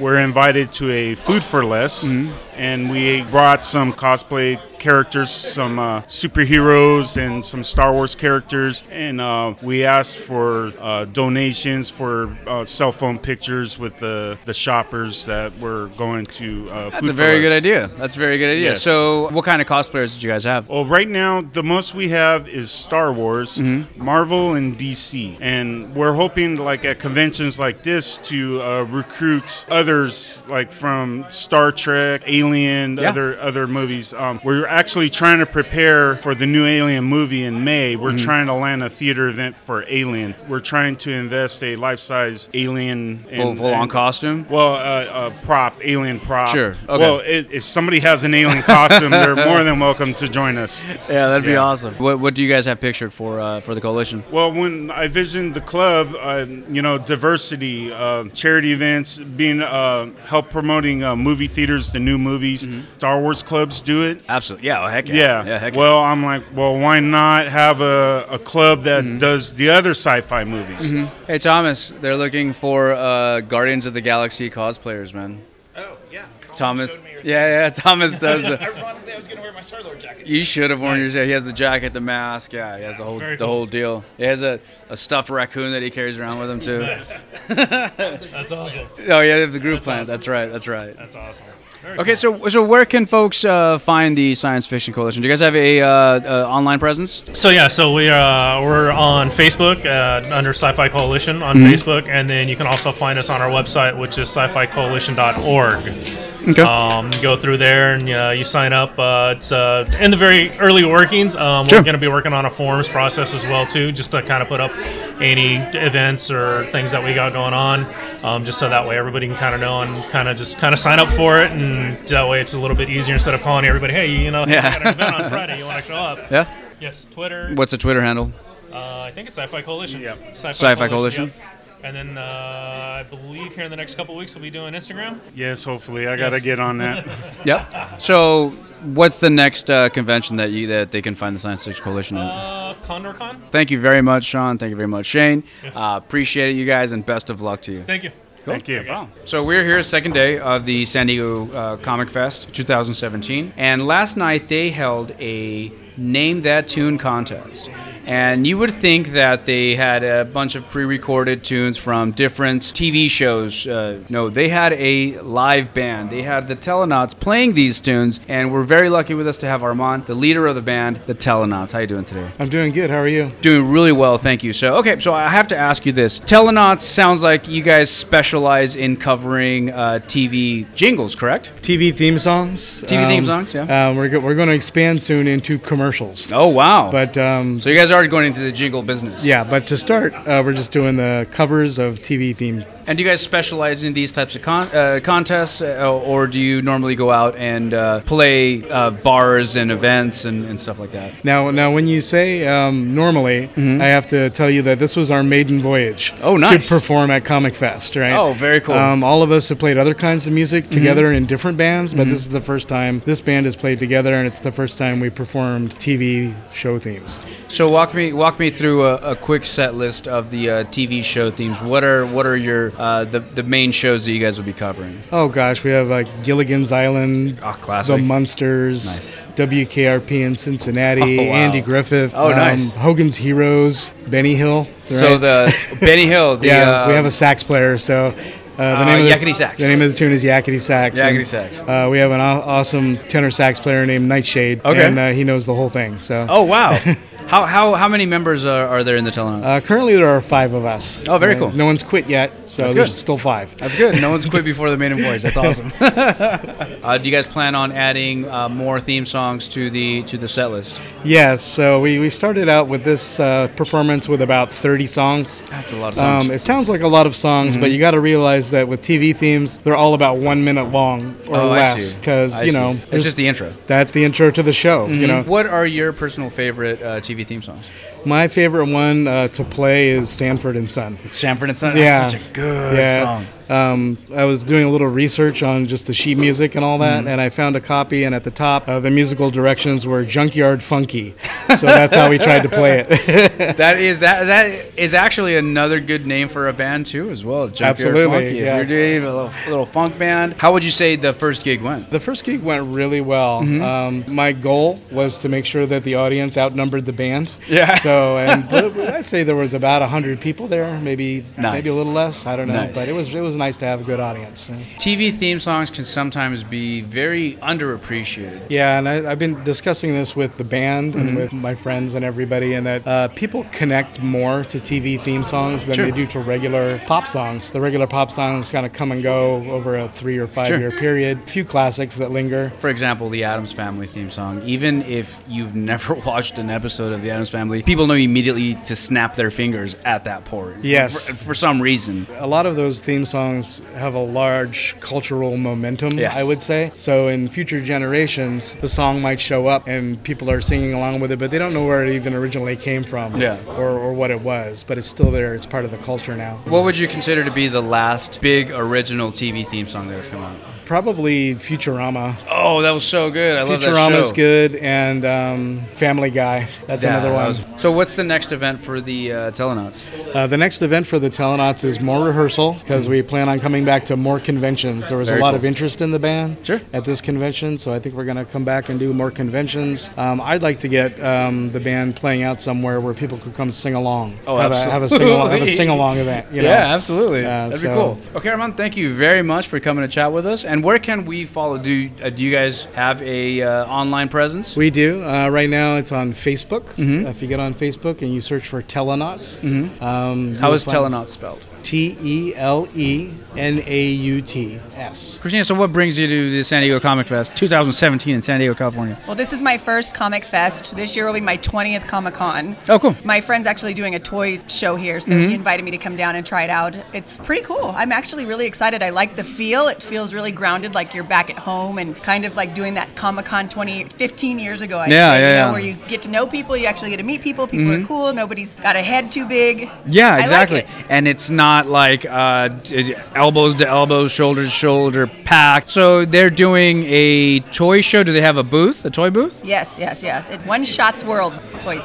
I, I just did a really cool panel though. I went over to the Star Wars panel where they were talking about the logistics of the Death Star. It was really awesome. Oh, really? They broke Yeah. it down like that? Yeah, like no, no uh, handrails. There's no. No, it was a very dangerous place. Yeah, No OSHA disability act. OSHA was definitely not Yeah. around. OSHA didn't for the, care. Yeah, no, there's So- zero handrails. That was really cool. I've never been able to be to, at a panel like that. That was talking about the logistics. I, I'm a huge comic nerd. so you're into comics. What is your bread and butter when it comes to the comic world? So right now I'm kind of into the Civil War. The Civil War Two or the Civil II. War movie? I okay. like Civil War Two. Um, I'm Oh, what do you like about it? Okay, because I, I have to like- have my beefs with this. Oh, do you? Okay, a little so, bit. Um, and then I, and then when we talk old school, like I, I, I like old Star Wars comics, and I like Mhm. old. When I was a kid, I'm a woman, so I liked Archie's. Sure. I'm not gonna put it down. no, there's I nothing liked it. wrong it got with me into comics. It's still going. I loved it. Has it. a show. Yeah, I loved it. Okay, so I'm having a brain freeze. What's the name of the new? Ms. uh, Marvel? Yes, Yeah. I love her. I love her. Yeah. I love her. I love her. I love. I love her. You know, changing the ethnicity. eth- Yes, ethnicity.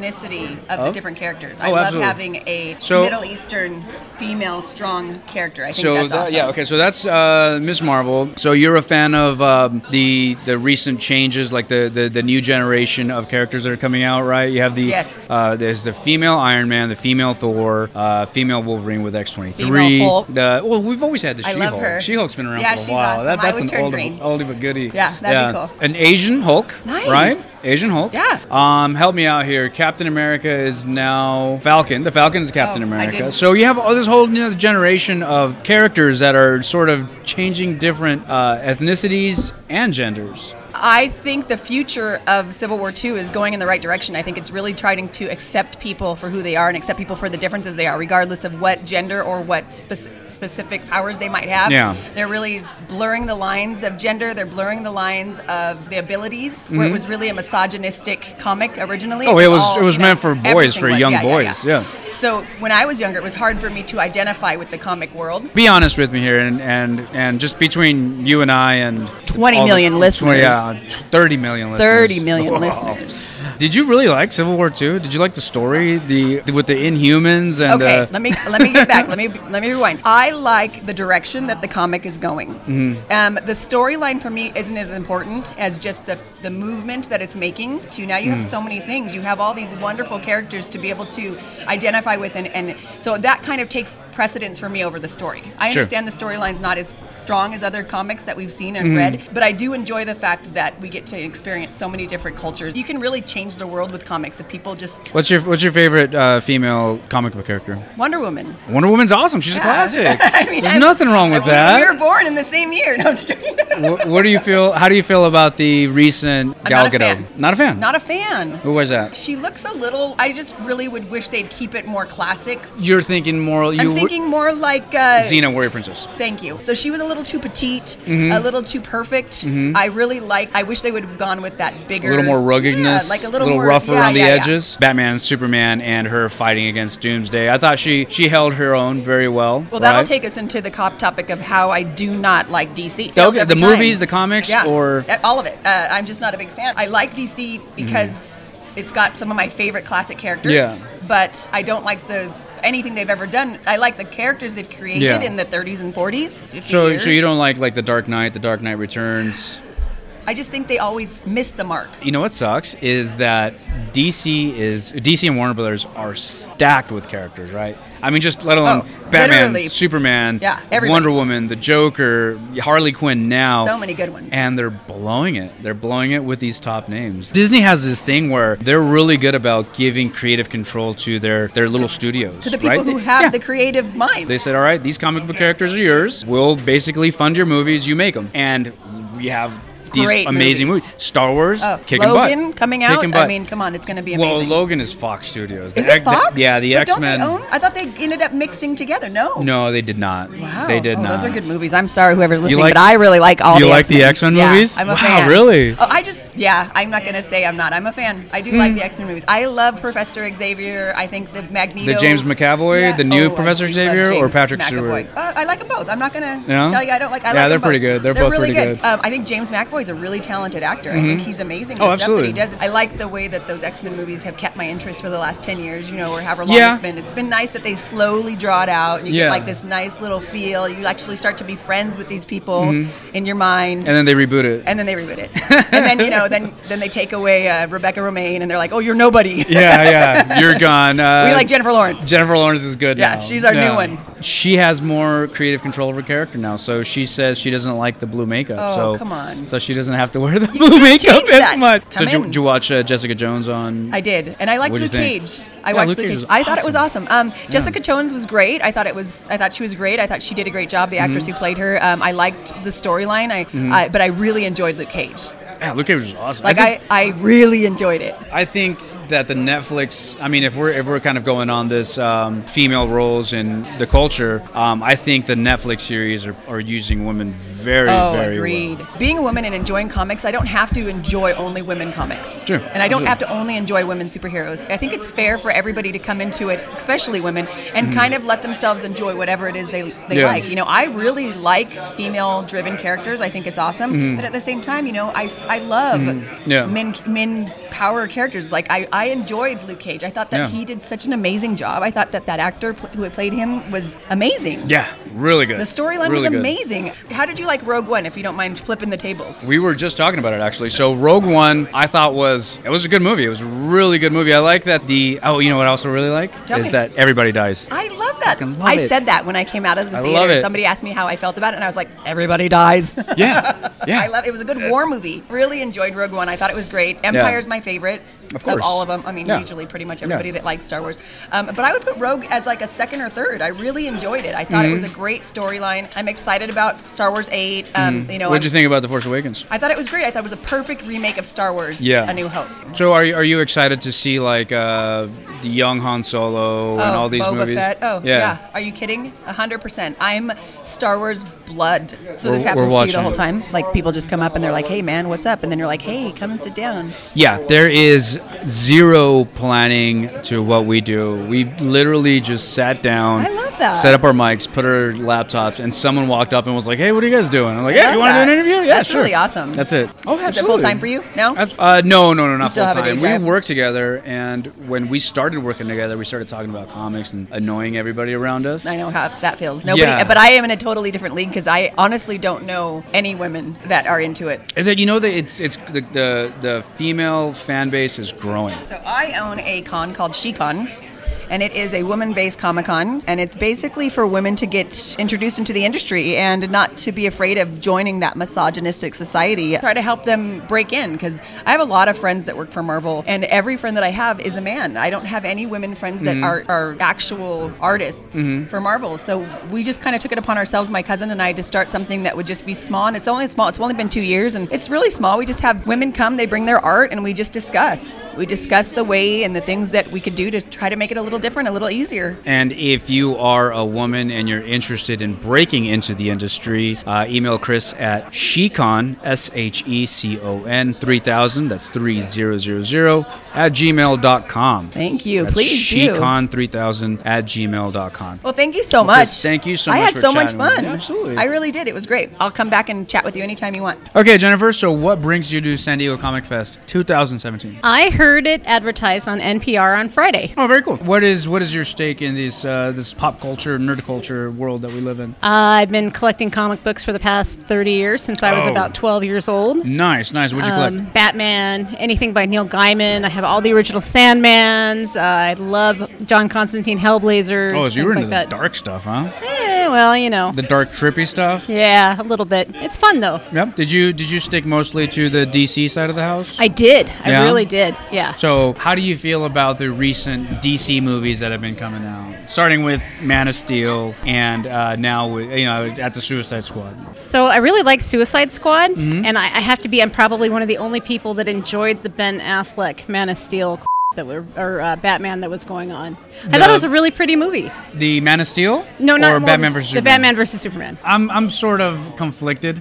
I don't want to like Ben Affleck. I liked it Why? in spite of Ben Affleck. Why? ben He's just Affleck's so- pretty redeemed himself recently though with Oh, some okay. really good movies. Yeah, the and- accountant and- was and- good. We Yeah, just yeah, saw yeah. that. Yeah, we just rented Yeah. that inside. Are you happy that he's not directing the Batman, the standalone movie that's coming out? Yeah, I guess I am. I Yeah? guess I am. He's To a good see something director, different. though. He You is a good don't think he's a director, though. Yeah, he is. But then again, I, I, I have it in me that you're not supposed to like Ben Affleck. Really? It's hard to get over that. How, how do Yeah. you feel about Matt Damon? I, want to see the Great Wall. Yeah. Yeah. That looks- that Yeah. looks pretty cool. It does. The, there was okay, so the, the Great Wall thing's really weird, right? Because I s- I, didn't know about the Great Wall until I saw the trailer, and I was like watching you the never trailer. heard of the thing that you can see from outer space? the Great Wall of China, I knew about the movie The Great Wall. Ah, yeah. I, I don't think you can see the Great Wall from outer space. So is that is that? I thought it was one of the only things that you could see from outer one of space. the only man-made things. I am probably wrong.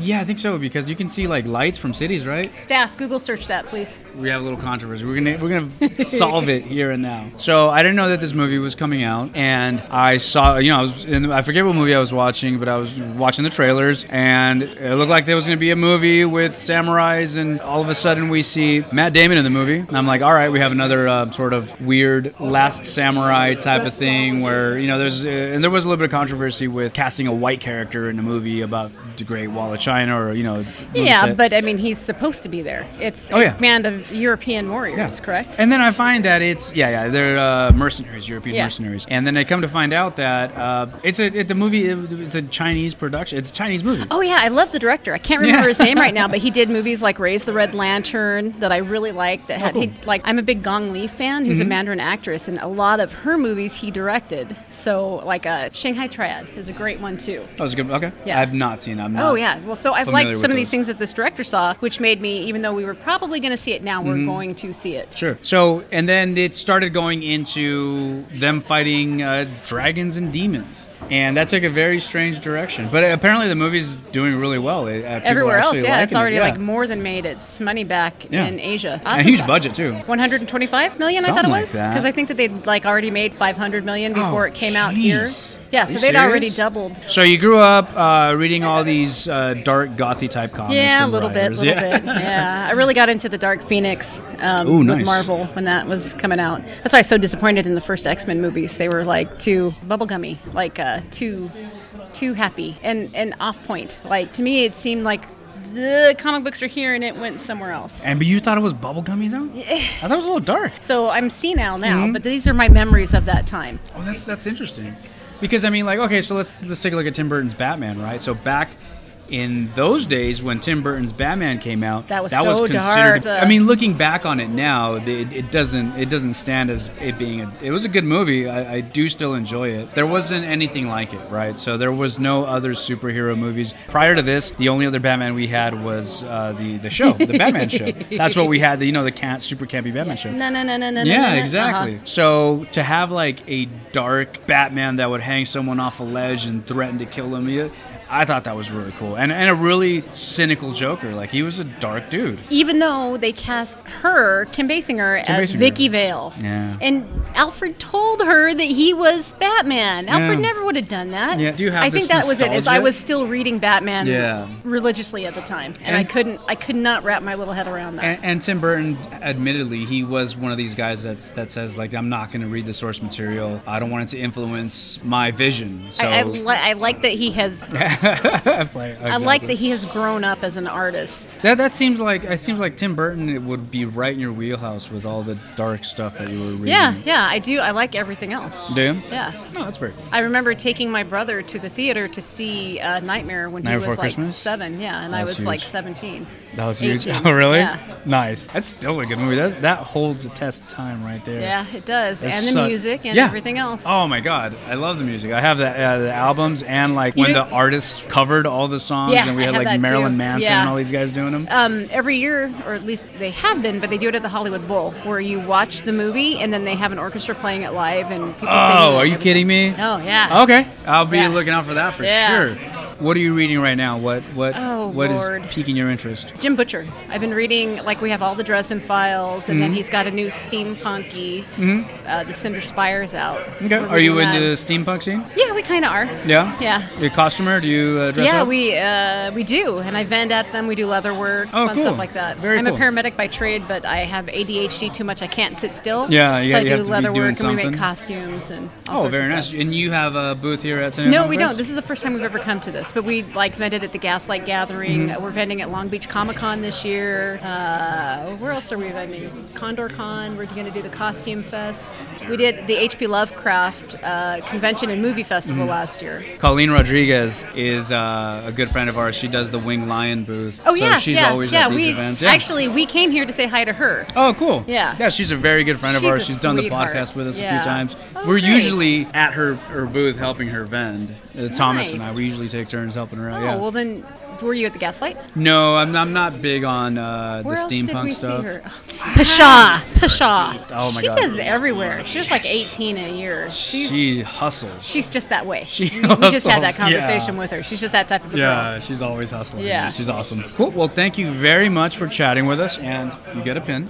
Ooh, thank you. So you do you have a, a store where you sell your leather works or anything? Um, like we that? do on Etsy. It's uh, Moonlight Wares. That's M O O N L I G H T Wares W A R E S at uh, Etsy.com, and then we have a Facebook link and a website that are all coming soon. We're in the midst of rebranding and re you know building websites and everything. Hey, I'm Corey Sparks. I'm actually head of gaming for Comic Fest. Cool. Hey, Corey. So what brings you to San Diego Comic Fest? I like people. I like playing Nice. games and I like hanging out. And it's Comic Fest. I mean, what more could you want? Comics and games. Absolutely. Now you're uh, you- when you say games, are you talking Board uh, games, video tabletops. games, uh, mind games, board games, And mind games. and mind games?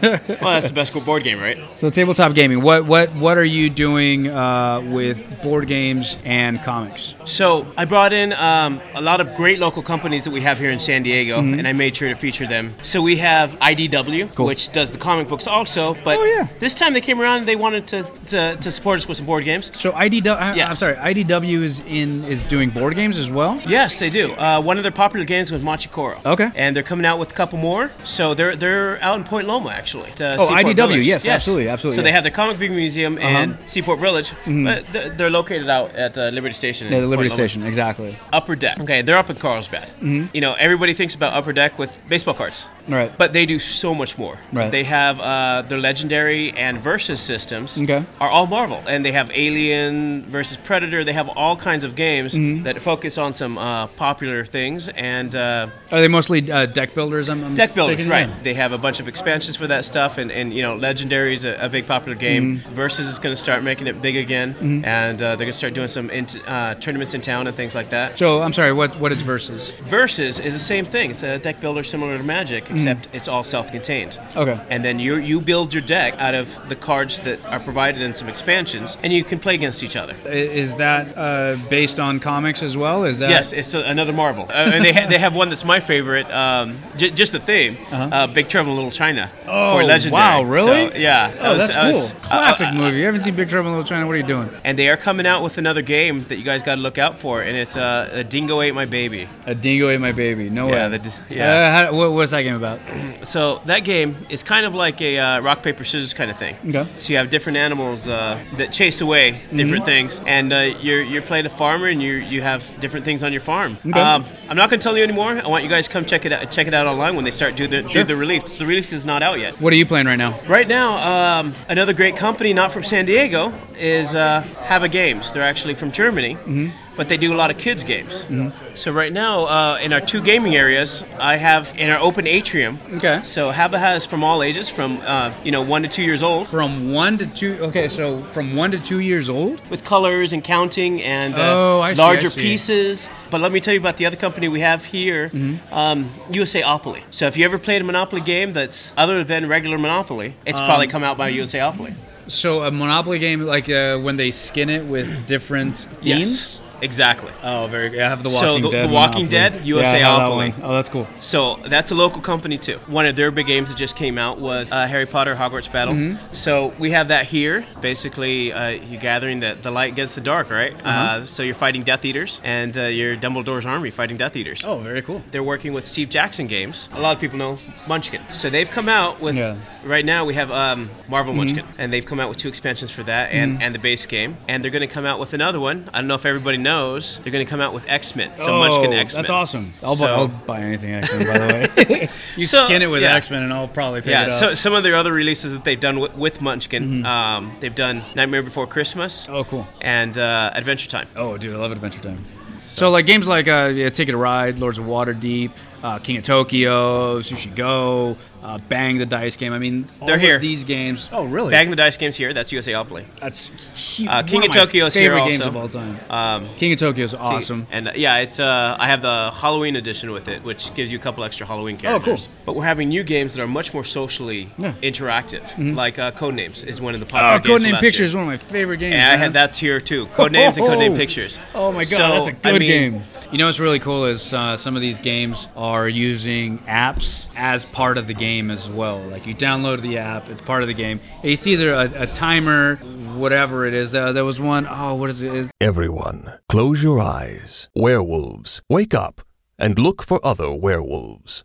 Werewolves, close your eyes. One Night Sorry. Ultimate Werewolf was what you're thinking. Yeah, there you go. That was it. and so- I I love I love the direction that board games are going. They're getting really cool, really creative. I mean, some are, are could be very complicated, and some are just quick, fast, easy. Uh, Codename Pictures is a great one. You just lay out your cards, you get into groups, and you just fight all night. It's it's pretty awesome. I love it. Yeah. really made it more complicated the, the regular code names game where you just have a word it's You just easier to have guess a word, yeah, a word yeah. than to guess yeah. Oh, yeah. a picture I mean, it, it depends because we we only played the Codenames Pictures, and after playing the Codename Picture, I don't know if I would want to go back and play. I mean, I would give it a shot, but the pictures are so weird and so unique, and it really makes you have to switch mental gears. And I really enjoyed that. Uh, yeah, yeah i mean all, all the code name games are about connections Oh, yeah. but as you said the, the pictures are just if you're a geek, I mean, the pictures in the game are amazing. Oh, it's perfect. They're, It's they're perfect. geek pictures. Yeah. They have they have a picture with the D20 on it. I mean, come on. Yeah, with the claw on the yes, D20. Yeah, exactly. that was cool. How, how would how, Yeah. what, what more do you want? Yeah, we had a we had an argument because there's one where it looks like there's tentacles reaching up over a, a boat. We got into an argument because is it an octopus? Is it a kraken? It's obviously one to one person. It's obvious. Well, Those the are kraken is an octopus. Exactly. You- you- Did I just show up right in Ex- exactly. See. Yeah, yeah, yeah. yeah. So quits. If I if what did what did you say? You said beast, right? So If you look at the old maps, sorry. Yeah, no, no, tangent. We're going on tangent. Were you? If I said animal, would you have picked that? Of course, it's Yeah. an Eat your burger. Get out of here. That's the type. That this is the type of uh, interactions that you have playing this game. Stuff like that, and I love it. It was a lot of fun. It was very cool. I- If you if you were to take a game, right? Uh, let's say you you met a group of people that wanted to play board games, but all they knew was Monopoly, Risk, and Clue.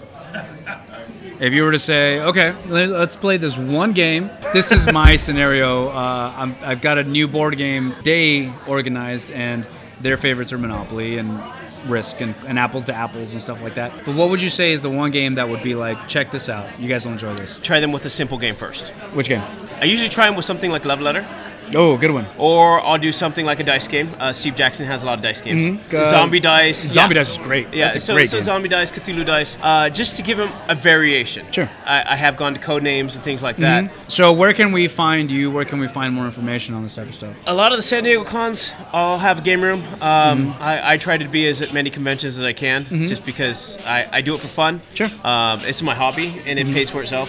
Cool. Um, do you have do you have an online presence where people can follow you? I don't. Not yet. I Wow, apologize really? for that. Uh, the, the reason is because I, I'm, I'm busy. No, that's I mean, right, that's I- I'm a dad with three kids, man. Yeah, yeah, yeah. And we are listening to armor walking by, in case you're wondering what the Absolutely. clanking is. so at least it's just one one guy in a suit of armor. Not yeah, like- yeah. One, one not guy. like a it's, it's, legion. it's not. It's not Legion. Yeah.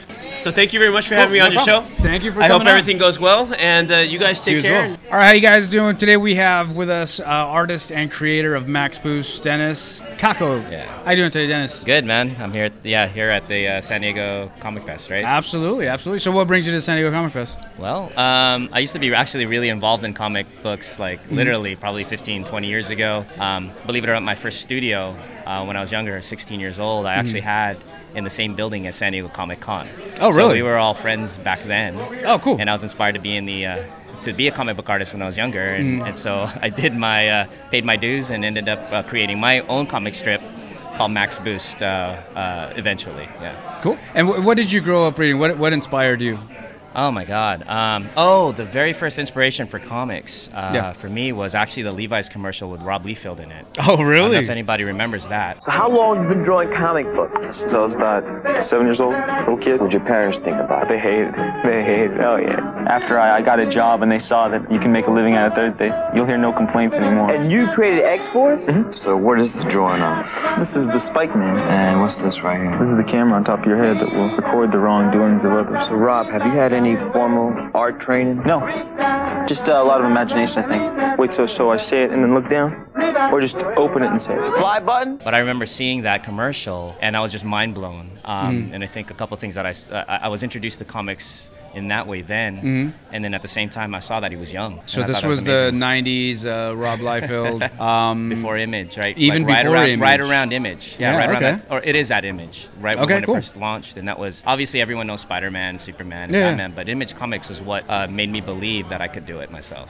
Oh, nice, man. Yeah. So, so you got inspired by the uh, by Rob Liefeld and a Levi's commercial was really really interesting. Remember that, So yeah. tell us about Max Boost, man. How did this happen? All right, so check this out. So as a comic book artist and struggling comic Mm-hmm. book artist, I ended up uh, working at a uh, comic book coloring company here in San Diego called InColor Okay. with Clydeen Nee, and um, and her brother Johnny was heavily involved in Image as well. Mhm. So I was in the comic book industry, opened up that studio that I was talking about earlier with uh, that had San Diego Comic Con in it. Got to Mhm. be around the industry. I actually even made some of the badges for Con back in Oh, the day. really? No way. Yeah, and so, um, anyways, I was working, doing all of that, um, and just trying to be a comic book artist. I mean, I think every comic Sure. book artist knows what it takes, Mhm. and it's hard.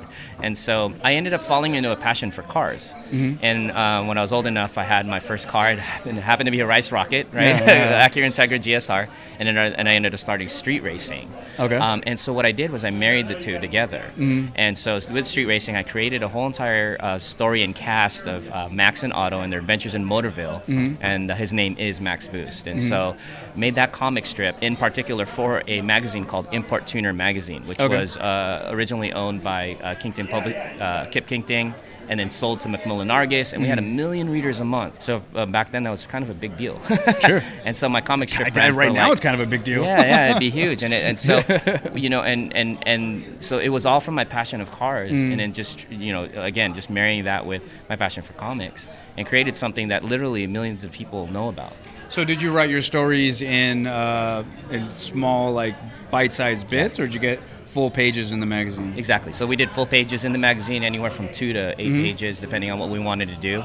And what ended up happening in this magazine, which was a car magazine, it was actually about cars and tuning and all Mm-hmm. Mhm. of that stuff.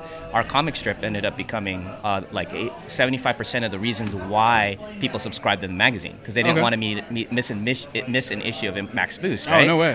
And so that was really cool that we were able to contribute that way. And I kept the rights, Mm. which Yeah. was really important. That's cool.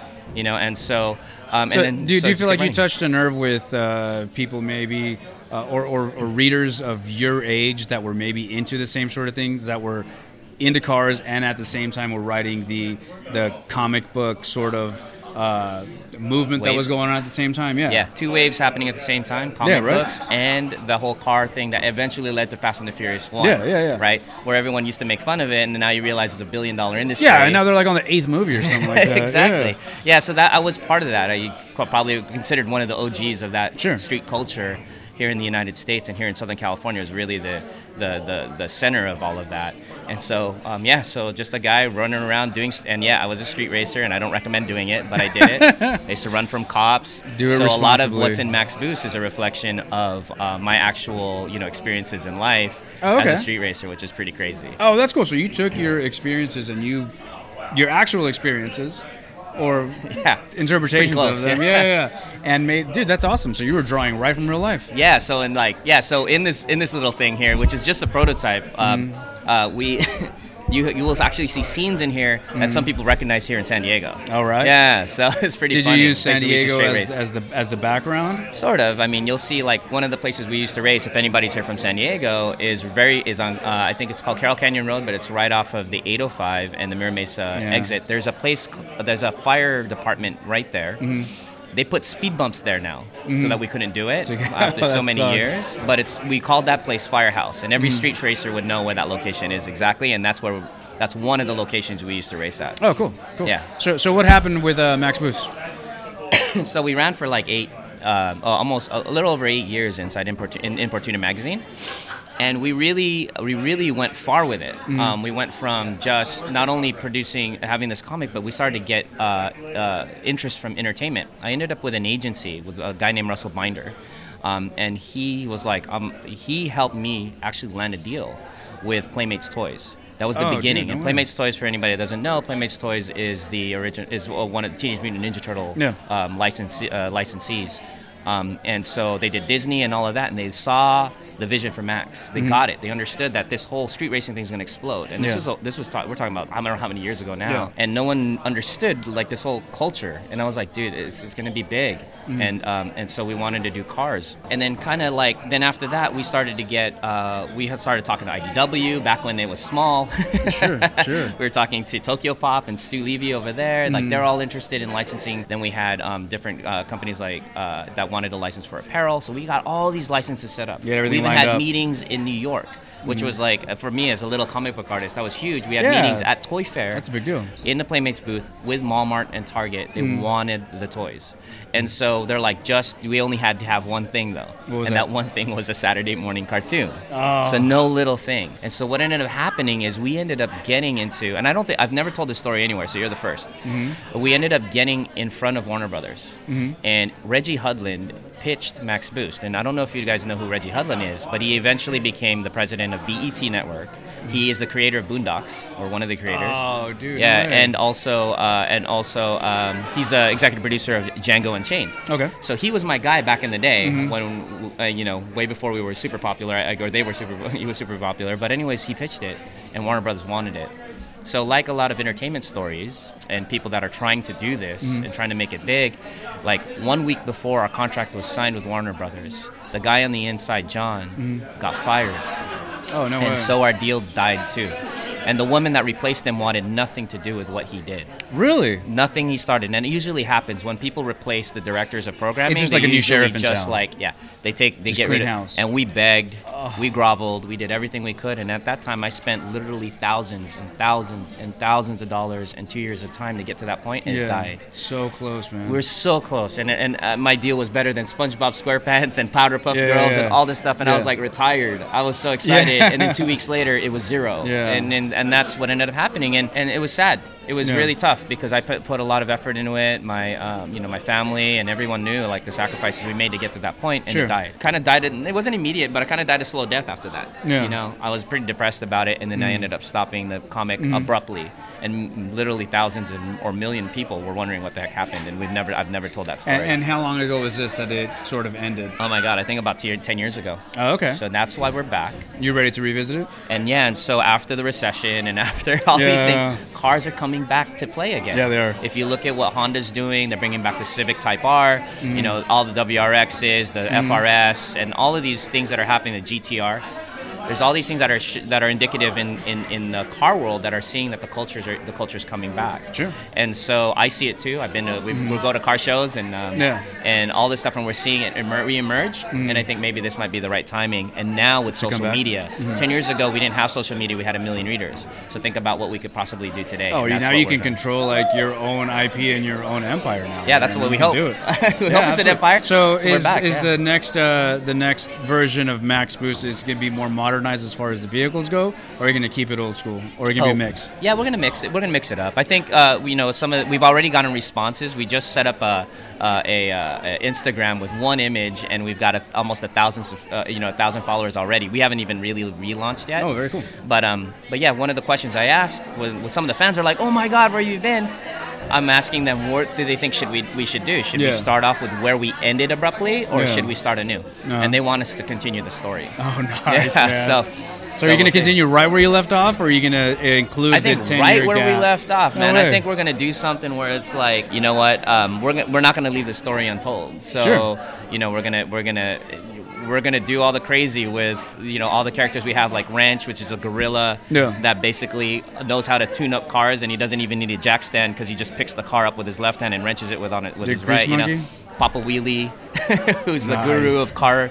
In racing, and if you don't ever miss a payment, if you uh, if you owe him money, you know those kinds of Sure. things. Yeah, yeah. Oh, very. And where can where can people find Max Boost? Where can people follow you and kind of watch the uh, the second generation g- grow? here? Easiest thing is to go to maxboost.com, M A X B O O S T.com. Yeah, I actually own it, which is awesome. Nice, man. That's and then huge. and then that'll lead you to our Instagram, which is where we're going to put a lot of this on Instagram because it's very visual. Mhm. So it's going to be at uh, maxboostcomic. Very cool. Yeah. Oh, All right, thank you very much, man. Dennis. Appreciate Mike, the, uh, appreciate it. Yeah. absolutely, dude. Thank you. All right, Best take of it luck easy. to you, man. Best of luck to Absolutely. you. Well, hopefully, I'll be, I'll be uh, hopefully following we'll you. be so awesome that we get interviewed again. Absolutely, man. We'll be following you closely, man. Yeah, thanks, Cool. guys. Very cool. See ya. Yep. What's up, Armando? So, what brings you to the San Diego Comic Fest, man? I've been going to Comic Con for 26 years, and this is what I live for. Love- And what's what's your thing, man? What's what what do you like? What do you enjoy about this culture? I'm a big um, anything movie related. Sure, that's my thing. I collect movie posters, you know, custom prints. What kind of movies are you into? What's what's your uh, favorite movies? Oh man, a little bit of everything. I guess I can. My answer would be yes. I like a little bit of To everything. everything? Everything, yeah. All right. So here's a question: Out of all the recent uh, Marvel movies that have come out, right, f- all the way f- back to Iron Man one to Doctor Strange, which one is your favorite movie? Ooh, Doctor Strange is Hey. the last one that I've yeah. seen. To keep in mind, there's Guardians of the Galaxy, there's the Thor movies, the Captain America movies, uh, Civil War, Iron Man, uh, the Avengers. Which which would you say? The Captain America movies I really like. They're good, right? They're really good. The storylines are awesome. Hollywood is they're kind of spitting out a bunch of You know, I mean, the Transformer movies, it's kind of almost insulting to watch. Oh, man. And I- sorry if you're a fan. No, but I'm the thing not. is that I'm a- not. I'm a big movie goer. I go to Uh-huh. movies all the time, and I like taking my son to see these. He's eight years old, and I can sit there and, and actually talk to him about why he liked the movie, what he didn't like about it, and we can have a conversation. I'll tell him, this movie was because of this. You know what's funny about the Transformer movies is every time a new one comes out, I always wonder why are they still making these movies? It's almost embarrassing to walk out thinking, oh my god, I, I can't believe I just, you know, wasted an hour and a half of my life that I'll never get back. They're bad. Yeah, it's always such a jumbled, confused mess when they're fighting. I, I'm not a big fan of the cinematography myself. You know what It's I mean? horrible. And it's, it always feel I always feel like Optimus Prime is dying in like every single movie. Yeah, and every there's always like this movie in the scene in the trailer where it's like Optimus Prime like dying, and it's dude, how many times are you gonna kill him? They think that we're just going to eat it up and be okay with it, Yeah. but it, no. It was like these two. Yeah. they s- if they you're- still if make you're- billions of dollars. You're right, and that's what it is. They Yeah, know that's a you're going to buy a problem. ticket, but if you're a moviegoer, Yeah. it's kind of like, eh, make it, make one for us, you know. You know what? The, the the the second Ninja Turtle movie though, I don't think did as well as the first one or the Transformers movies. And that's one that had Bebop and Rocksteady and Casey Jones. And still, I, yeah, I might be wrong. I might be wrong. I haven't checked. I haven't checked the numbers on this. I haven't checked the data, but I don't think it did very well. We uh, did a drive-in on that movie. It was Yeah? uh, probably our first one we took our son to. It was entertaining for that reason only. hmm That's another one that bugs me, man. Is the Ninja Turtles? I think just the Michael Bay verse to me is is I, I don't like it, man. I don't like what they've done with the turtles. He's selling his name, you know. He knows that, you know, he's got fans out there that are just going to go and buy a ticket because his name is on it, Yeah. either as director or producer. Yeah. And yeah, it's a shame. Yeah, overall the '80s cartoons have just gotten beat up. GI Joe wasn't very good either. Uh, You know, that was. Uh, did you like it? Oh, I did. Oh, wait, wait, wait, wait. the wait, GI sorry. Joe movies. No, not at all. Yeah, exactly. the cartoons I did. Oh, the cartoons are legit. But yeah, uh, the cartoons yeah, are the awesome. movies they're horrible. It's just kind of like a B movie with a good budget, you know. And again, they're just kind of slapping things together and thinking, oh, Yeah, this is what you're gonna they're get. they're they're packaging nostalgia and putting it a, a nice shiny filter on it, a little bit of polish, and, and sending it out there.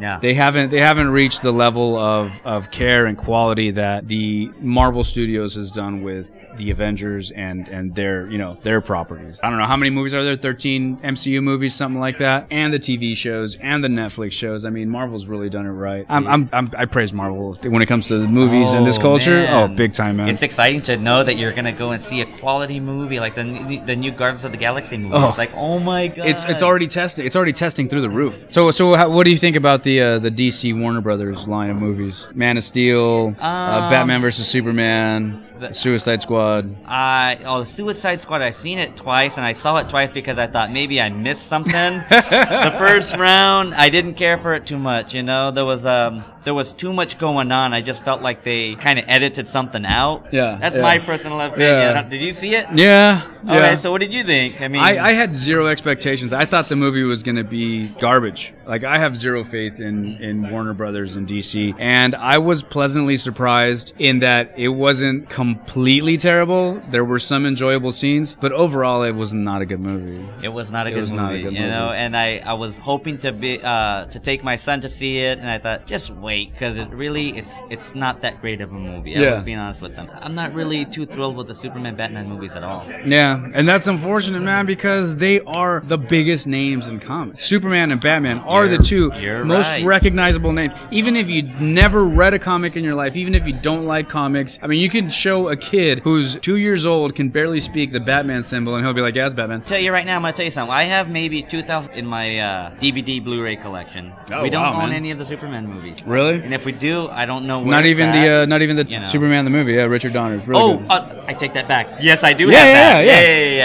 yeah. Yeah. I mean, there are movies that you know he's eight. And we were watching World War Z just yesterday, you know, and it's Oh, something what do that you guys think of love. World War Z? Don't even get me started. I love it. Do you Number really? one, I, yeah. I mean, I like Brad Pitt. I I, I love the, the whole He's super hot, yeah. It, he's so hot.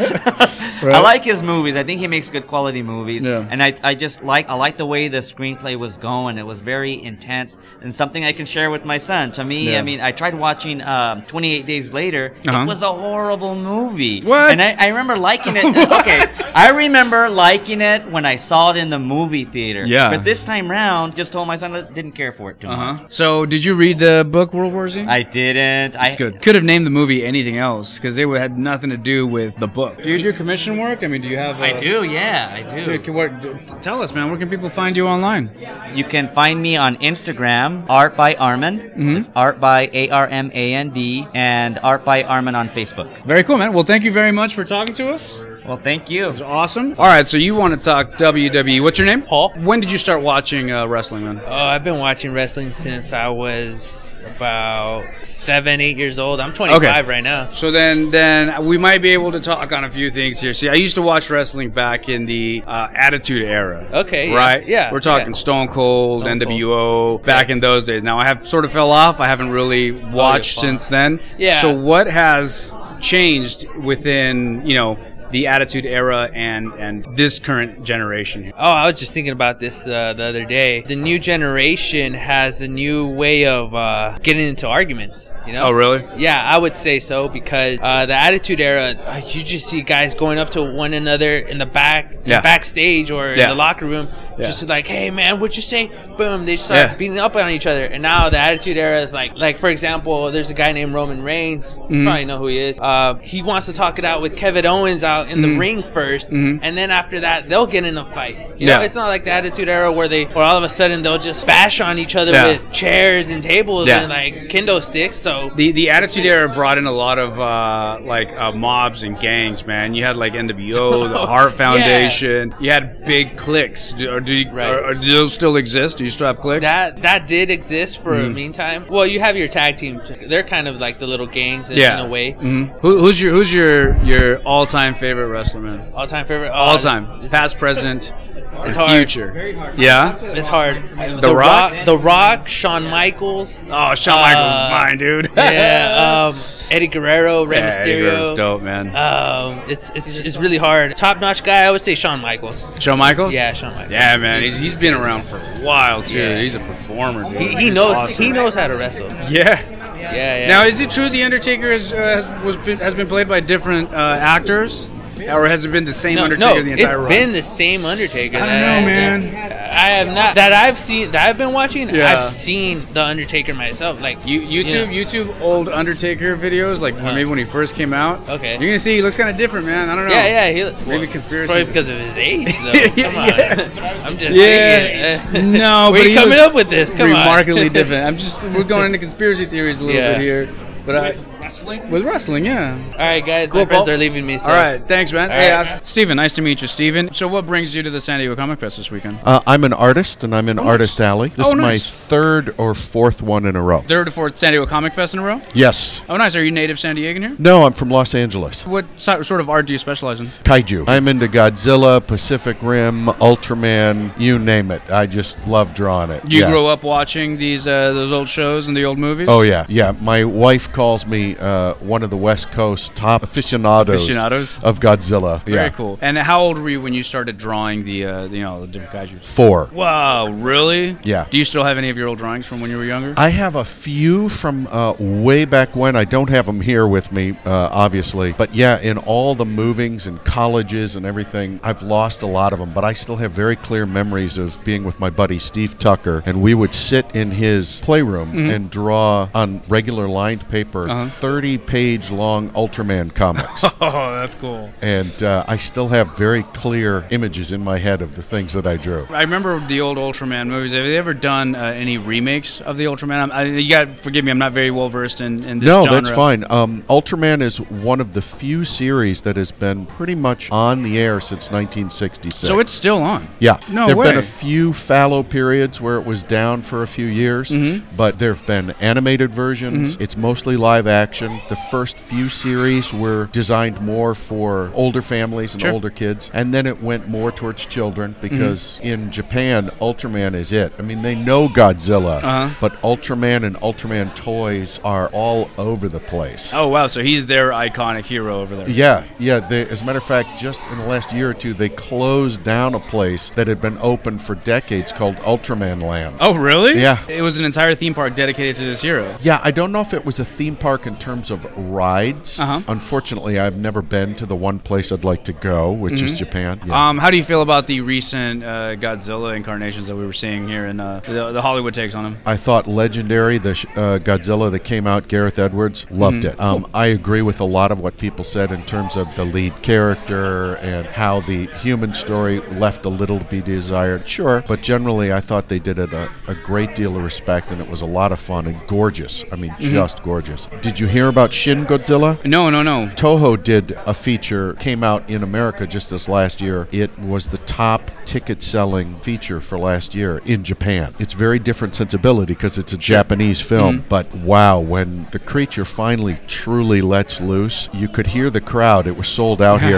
and I'm looking forward to the anime. They're bringing an anime out. Do you watch uh, any of the newer animes? The most recent anime that I've watched would be um, Attack on Titan. Oh, that's a good one. Yeah. that's a really good one. And uh, I really enjoyed the live action version too. I have not seen the live action version. That was strictly a, a, a Japanese. Yeah, straight Japanese Oh, I gotta watch adaptation it. of the anime. I got. I got to watch it. I yeah, have not it's seen pretty that one great. yet. I always cut filmmakers a great deal of slack. Oh, yeah. I teach film. Oh, uh, cool. Whereabouts? Online. I teach for uh, the Colorado State University system. Oh, nice. You know, it's one of the things I talk about to my students when they get all up in arms about their favorite parts being cut. And I'm Yeah. like you got to cut the filmmaker slack. Something's got to yeah, go. Uh, you can't. Yeah, know? and you can't please everybody too, as well, right? 'Cause Exactly. We're dealing with budget restraints and and things that you can do in animation, but might be a little trickier to do, or it might not even translate as well as you know into uh, live action as well. yeah, exactly. And where can people find your your art? Uh, you can find me at Wolf Tribe Studio Arts on Facebook, and uh, I do do commissions. And then I'm at uh, SB Wolves 72 on Deviant Art.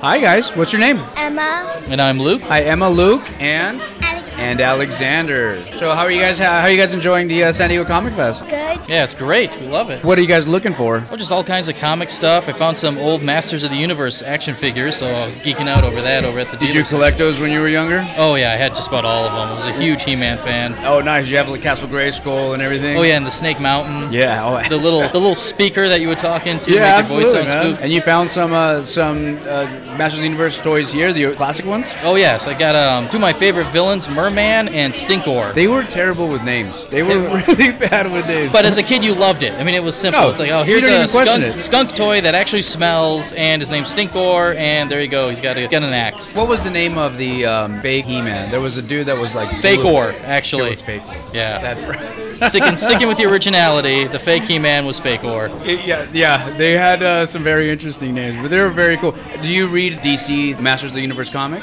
One that they're doing with the crossover with um, Thundercat. There, yeah, there's that one, and then there's the ongoing, I believe it is. Very good series, man. What's that? That one came to an end finally. Oh, did it finally come to an end? Thomas is the big uh, Masters of the Universe fan here. Big time. Oh, sweet. Yeah, I didn't watch, I didn't read that one, but I am really getting into the Thundercats He-Man Oh, very cool. crossover. Very cool. We see you got some artwork here. You got, is this a commission piece? Uh, yes, it was original pieces. Who's the artist here? Mark Egg. And it's like the uh, the old school Adam West Batman. It almost looks like uh, sort of a side profile. Very nice piece. Yes, it is. I think Adam West is one of my favorite Batman. Oh, is he, is he your uh, definitive Batman? I don't want to say definitive. I mean, I really liked um, oh, Michael Keaton. Keaton? Yeah, Yeah. Michael Keaton. I think uh, just was kind of the first Batman that I saw, and I think he really encompasses that kind of dark, dark side of it. But uh, Adam West was definitely very fun, and also the uh, the detective side of it. Well, how do you how do you like Ben Affleck as Batman? Actually, I haven't seen the new ones yet. You haven't seen any of the new ones? Ah, Oh no, nope. I'm a little behind in the uh, the movie going. You're, you're, you're not really missing out on much. I, I like Ben Affleck That's as what I hear. Batman. Uh, He's he looks the part. He definitely looks the part of an older Batman. The movies aren't as great as you know. Let's say the Marvel movies are doing right now. That's my, my impression is uh, in the comic book world, I feel DC is doing a much better job than Marvel. I think Marvel's kind of Oh, yeah. putting out a lot of just generic stuff, while DC's getting really in depth with a lot of their characters, but they just can't put that onto the big screen. Warner Brothers is just kind of throwing movies out there, hoping people go see 'em, and- Exactly. And, Marvel and Disney are really putting a lot of effort into making their products enjoyable, marketable, fun, action. Oh, I agree. Something for everybody. 100%. That is spot on. Okay, Emma, I see that Emma has a um, commissioned Eevee piece of art here. Who is who is your favorite Pokemon? Is it Eevee? Uh huh. And what is your favorite evolution of Eevee? The knight. Oh wow, I'm not familiar with that one. It's Embryon. Oh, okay, okay. It's a dark type. Very cool. There are different evolutions of Eevee. Oh, there are a lot of different evolutions. Do you know how many uh, Eevee evolutions there are? a lot. Five. Yeah, I think that's about right. You know who my favorite Pokemon is? Jigglypuff. That's his too. is that right? I, I'm- I'm really more of a Squirtle man myself. But, uh, Squirtle's cool. but Squirtle's yeah, cool. everybody enjoys Jigglypuff. Yeah, it's super cute. All right, Alexander, so we found out that Alexander is really into Transformers. Who is your all time favorite Transformer? Um, the bumblebee. Bumblebee. I like jazz myself, but Jazz is really cool. I was always a fan of the Dinobots. oh yeah. Yeah, not, not the movie versions, but the older version. Alexander, do you like the Transformers movies or do you watch the cartoons? Watch the movies. You watch the movies? Okay, guys, well, thank you very much for sitting down and chatting with us. Thank you for having It's us. a pleasure. Awesome. Hi, so we, we have uh, Marceline, Oh, hi. the vampire queen today. How you doing today? Um, doing good? Alex is actually cosplaying an awesome Marceline Vampire Queen cosplay here. I take it you're a huge fan of Adventure Time? Yes, well, here's the thing. I watched, like, everyone's gonna get mad at me. I watched the first season, and then I stopped because I had, like, other things to do. And then I come back, and then everything got complicated. That happens. Like, the, Super compl- the first season of, like, most kids' shows nowadays, of, like, Adventure Time, regular shows, Steven Universe, Yeah. Gravity Falls, everything was, like, the first season, oh, la di da. Yeah. You come back, and it's, like, this dramatic thing happens, and I'm like, ah. And Uh, with Adventure Time, it's not just one dramatic thing, it is It's a bunch, of dramatic Yeah, and a bunch of twists and stuff to Uh-huh. the whole lore of the series. I got a few seasons in. I got a good part of the way in and I fell off because there were some delays in between seasons. Yeah. And I just kind of fell off and it seems like it's very difficult to get back on. Yeah, with um, a lot of shows, when you have a delay between like seasons and stuff, it's very Mhm. hard to get back on. But a lot of like uh, shows in Japan, a lot of animes, what they do is that they create like sub episodes in between, so you can still kind of keep up with the series. Yeah, like filler episodes? Yeah, kind of feel like filler episodes. Do you plan on going back and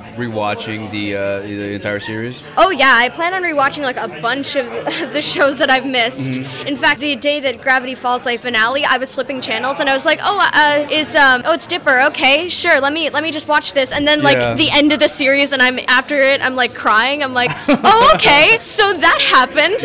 there are a lot of cool shows like that now that on the surface they look very silly, uh, like Yeah. Adventure Time, uh, Bravest Warriors. I mean, there's even some online, Bravest Warriors being Puppy Cat, Yeah. uh, Gravity Falls. And then when you get into them, you see that they are very in depth. The writing Yeah. is very good. Yeah. The characters are very deep. Uh, Mhm. Adventure Time has some of my favorite characters in storytelling of all time. Finn the Yeah. Human is one of my favorite sincere heroes. He's uh, Yeah. an awesome character. So, so you've only seen season one of Adventure Yeah. Time. So you don't know Marceline's uh, history with the Ice King. I kind of do because I did one again channel surfing and I saw oh this episode is happening where you see Ice King and Marceline. I was like huh.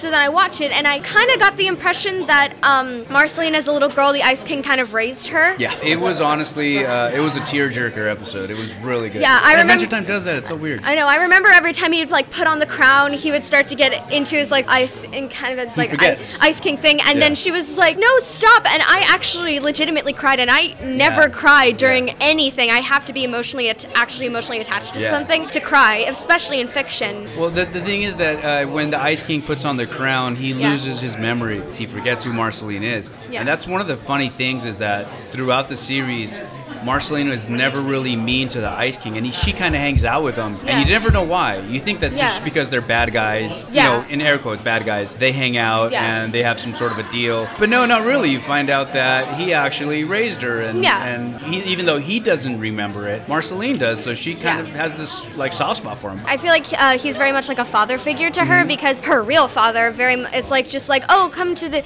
like underworld type thing and like Yeah. rule with me basically just wants to make her like this queen of like this demon and something and Yeah. she's like no so i'm very happy that she has another Yeah. father figure that for some time was very was very helpful Did to you her watch the uh, Marshall Lee episodes? seen a couple Mm. and i thought they were really interesting to have like a parallel i Yeah. thought that was i thought that was very interesting That was very cool. You know what? Also, the uh, Adventure Time does really, really well is the music. The music. Oh, yeah. The, the songs that Marceline does, and really good to the point where you Yeah. probably would want to listen to an entire album or Yeah. songs of Marceline. Like yeah. if she was a real singer, I'd want, I'd totally want to listen to her songs. In fact, I memorized the song when the episode when like they Yes. like stole different stuff, and there was like a, Yeah. and there was like the oh you have to Good sing to episode. make it happen. An opening, I remember it was called "I'm Just Your Problem," and then Yeah. like, and then like BGP was like, "Hey, uh, Marceline, that's way too distasteful for a song," and she's just like, "Oh really? Well, sorry, I'll change it like Yeah. that." I'm like, So good. Yes, Yes. she was awesome Uh, on Gosh. her bass. Yes. Yeah, She and I rocks. have right now. Yep. Except it That's doesn't very have any cool. strings. Did you make that yourself? Yeah, I did. I made it last night because yesterday I was like, I'm gonna go to this convention. Oh. I don't have a costume, so I was like, okay, I have a black wig, I have this T-shirt I could cut up, Yeah. and I was like, okay, you know what? I'm gonna make the costume, and I already sprayed my boots to Uh-huh. look maroon. The one thing I had to do was make this guitar, and I stayed up until 3 a.m. doing this. Nice. And I didn't even put strings on it because I was super tired, and I was like, I was like cutting things wrong, and I was like, oh no, okay, I'm way too tired. I have to go to bed. That's fine. We're gonna go with what we got. Yeah, but I'm very, very proud of it. I, I've learned how to make stuff like this, and it was very, to me, I not to brag, but I thought it was actually kind of easy, and I'm thinking, wow, I actually can do this stuff. Wow. Very cool. I'm not useless. Okay. Very cool. No, Yeah. absolutely. It's, it's, you did a very good job with the costume and with the axe base. Thanks. It's it's very very nice. Well, thank you very much for talking to us, and I want to take a picture with you right now. but- Meeting some very nice folks out here today, and it's very interesting. We have a, a large mixture of folks that are into comics, anime, wrestling. Uh, what else did we have? Uh, uh, oh, I know I'm going to mispronounce this. Uh, kaiji, the Japanese animation and Japanese culture. Um, so, a very eclectic group of people today. Very cool, though. Good conversations. Resuming our date with the X's, we're going to Yes. go down the list of our X Men characters as they were introduced into the X Men series. Mm-hmm. um, we're going with pretty much uh, what we're labeling the 1980s Yes. X Men. So many good characters came out of the 80s. I mean, uh, There was a lot of good ones. The it's it's hard to really pick a golden era for um, X Men because there are so many good eras, so many good writers, so many good artists. Uh, the 90s were awesome for the X Men as well. 90s were really good. They were good. Uh, some of our best characters came out of uh, the 90s, like Adam X. Adam X. Yeah.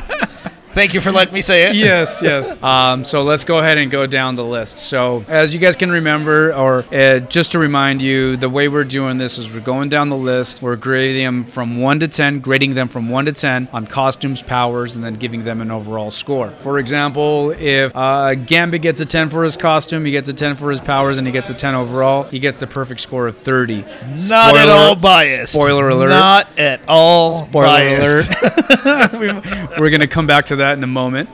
So let's go ahead and get started, man. You want to kick us off? All right, so right at the top of the list, the one of the first characters to join in the 80s in the X-Men was none other than Kitty Pride, who went by several names like Sprite, Ariel, and what most people know her as Shadowcat. Shadowcat. Did you know this uh, little known fact? Since we're kind of on a theme of the X Men animated series, in the X Men animated series, they uh, Fox wanted to use Shadowcat as uh, one of the main characters, but the the writers, the creators of the show, they decided on Jubilee instead. Really? Looking back now, you think, well, it makes sense. Jubilee, She was nineties. popular in the 90s. But at that time that they used Jubilee, she had only recently been introduced to the X Men, so she became popular because of the animated series. But anyways, That's that's an probably aside. correct. We're not talking about Jubilee. We're talking about Shadow. I just thought that was interesting that we could That have is. had a Shadow Cat, which Shadow Cat never made uh an appearance on the animated series. Never, not Nope. even once. Nope. Not even like a background character like No. we see on the uh, Sentinel No, Island. they kept her out. Even during the Days of Future Past episodes, they replaced her with. Do you remember who? Bishop. Oh yeah, yeah, yeah. Yeah, they, used replaced her Bishop. with Yeah, Bishop. Yeah, that's Bishop right. was the time traveler, which was uh, cool take. But anyways, Shadowcat, man, what'd you get? for her costume. Uh, she's had a, a number of costumes. Um, one of the first costumes that I really remember was Shadowcat, and you're probably not going to remember if you don't know the comic. Um, but in Uncanny X Men 149, she had like a like a big face costume, and there was like all these designs, and she wore roller skates. She wore roller skates, so she, she, wore was. roller skates. Like when she was. um, She don't think of a Dazzler? uh, She pretty much stole that costume. there is a second roller skated X Men. Yes, and Ah. it was Kitty Pride. Um, Nice. And that's like one of the costumes I remember from Kitty Pride. She had joined early on, but and she went through a bunch of costumes really fast, but that one stuck out because it was so colorful Yeah. and so horrible. Yeah. But so overall, I gave Kitty Pride. So uh, you're judging her costume, or you're grading her costume overall, Okay. like every kind of costume she's had, Sure. because she's never had anything that really stood out. Mhm. So I gave her costume a six, a little bit over average. I gave her I gave her a six as well, so we're kind of on par on that. And then what did you give her for powers? I gave her power set a nine, surprisingly high. Nine. Yeah. I gave her an eight. You gave her an eight, yeah. Gave her an eight. I, like, I did like that when she phased through like anything mechanical. She, She shorts actually, it. Yeah, she shorts it. That's Yeah. kind of a cool like little yeah. touch. Yeah, just to add that little like little twist Yeah. is really cool. I do like that. And then overall, what'd you give Miss Pride? I gave her an eight. Yeah. Okay. I gave her an eight. I, I like the fact that she's this young female Jewish girl, so she has you know layers and layers. So you know, many people don't remember the Jewish thing. That's Yeah. actually really cool. Yeah. Yeah, yeah, I actually gave her a nine. She also has one of my favorite stories, which is Kitty Pride's um, fairy tale, uh, Uncanny X-Men Yes, 153. yes, yes. With the little bamfs and all that Mhm. stuff. Love that story. So next on the list, eh, we're not straying too far off here, is Kitty Pride's uh, sidekick, Lockheed. All right, so he, I'm just going to say it now, he pretty much almost scored perfect with me. He has a 29. Oh. He has a 29. All right. We're, we're going to have a, a little discussion here. so it was a 10 9 10 for me. So A 10, 10, for 10? costume. I love how Lockheed looked. The design of Lockheed is really awesome. 9 for the powers because it, you know, he just breathes fire. And then the overall is also a 10 because I just love Lockheed. Let me show let me like tell you Lockheed mine. can do no wrong, dude. Apparently, yeah. Yeah. Um, I gave him a one for costume. What? He's a, a little purple dragon. he felt a little out of place for me because I came in reading comics in the 90s, so I always wondered why this girl had this dragon along with her, which, whatever. But I thought just that was weird. Did you ever go back and No. read? That's what I was going to ask you. Can you can you give us a little bit of background All right. on Lockheed? I'm gonna make you change your answer right Let's now. do it. You had me crying. So, as you know, the X Men get kidnapped by the Brood, right? Yeah. Through X Men 161 through basically 166, they think they are talking to one of the Shire, but it, it's actually the Brood Queen impersonating and Hmm. like doing this whole illusion thing. Okay. Implants them each with an egg, and so they each struggle with an egg. Like in X Men 162, it's Wolverine basically over his healing factor overcoming the egg. Like the egg can't reshape his body because of his adamantium bones. Yeah, which was which is um that's the Wo- Wolverine as the Brood cover, right? Where yeah, he's where like he's on the cover and he's all cut up and stuff. one of one of the most iconic X Men covers. Yes, I agree. It is one of the best covers, Yes. which is dope. Yeah. I actually agree. That is a great cover. So that's 162. So 163 basically takes it from Kitty's point of view, fighting a brood who is trying to capture her, and she goes into an airlock and struggles with the idea of if I press the airlock, this this brood is going out into space and it's going to die. Eventually does it. Boom, does the airlock. Brood goes out, it dies. 164 goes with Carol. Um, the brood are experimenting on her, unleashes this power. She becomes binary. Which you love binary, but Yeah, yes. Another Oh side my God. note. This is awesome. This, is a, this rabbit hole goes deep. it goes way deep. So 165 is Storm dealing with the brood growing inside her. She can sense it. It's life. She doesn't know what to do. She binds with one of those space whales, the Encanti, I think Mhm. they're called. I'm probably pronouncing it wrong, like I always do. And then in 166 is the big battle. All the X Men are back together. They're fighting the brood, and they um, get to the brood queen to fight her. And Kitty Pride is running through this hallway, basically, and being chased by brood. And Lockheed shows up and fries them all. And kills all the brood, and you So he's an alien. supposedly, yeah. And basically, when the X Men teleport off of the Brood world, when it gets destroyed, he teleports with them. But he shows up in 168 when the I always call him the Sidri. That sounds right. Yeah. Yeah, the dudes who shoot red beans. Yeah. He shows up to help Kitty again against those dudes because Mhm. they've infested the basement for whatever reason. So I've always liked Lockheed. So that's his story. Have I convinced you to change your answer yet? No, not at all. All right, next on our list is our favorite Southern Belle. Oh my God, Rogue. One of the things that I've always loved is that cover Mhm. of Rogue running. Colossus is chasing her, and it says, "Welcome to the X Men. I hope you survive the experience." I use that all the time. Well, not to the X Men, but I say, "Welcome to blank. Yeah, hope you survive, hope the, you survive the experience. experience, yeah. So it's So Rogue is ah, she for me. Okay, well let's just go through the scores. I'll just real quick. Nine for costume, nine for powers, ten overall. all right. I did eight, eight, nine. She now the the power set is comes into question because her power set is absorbing mutant powers. The power set that most people know her for, Well, the super actually, it's- strength. yeah, it's I'm sorry, absorbing absorbing, any- anything. Yeah, yeah, Li- anything. life Mutant, energy, life yeah. force. Yeah. Mutant doesn't matter. But if she uh, does absorb, she uh, through skin contact, right? But most people know her as being able to fly, super, strong, strength, yeah, basically indestructible. uh, Miss Marvel's power set because she absorbed Miss Marvel's powers. Good story too. Avengers Annual number ten. Drop in knowledge. Absolutely, absolutely. I'm gonna do another callback to X Men: The Animated Series. The voice actress for Rogue was so spot on. What if I'd been lying about not being able to touch another human being? What if I could, if I wanted to? What's this supposed to mean to me? Come up to the rec room in five minutes and I'll show you. Yes, she was perfect. That's exactly how I imagined Rogue sounding. She that's exactly how she will sound forever. The voice actress was was perfect. How some people say Mark Hamill is the Joker. He's there's one of their favorite Right. Jokers because when they read the Joker, they read the Joker in Mark Hamill's voice from Batman the Animated Yeah. Series. When I think of Rogue, I think of Rogue Rogue's voice from the animated series. She's amazing. Yes. So there's that line in the X Men animated series where she says, um, You look nervous as a long-tailed cat in a room full of rocking chairs. I was like, that's like such like a southern in my head. I don't know if that's actually like a southern saying. And Can, can we just take a second to uh, talk about the voice acting in the X Men animated series was so good. Yeah. Gambit, Rogue, Jubilee, Storm, Jean Grey, Cyclops, Beast. I mean, those were essentially the Those were the voices. Those were they nailed it. yeah, I know. 100%. I agree. The way they did the X Men animated series suddenly defined how I hear each of the X Men. Like even Gambit. Like every time I hear, hear Yeah. Gambit in my head, it's that I like solitaire, okay?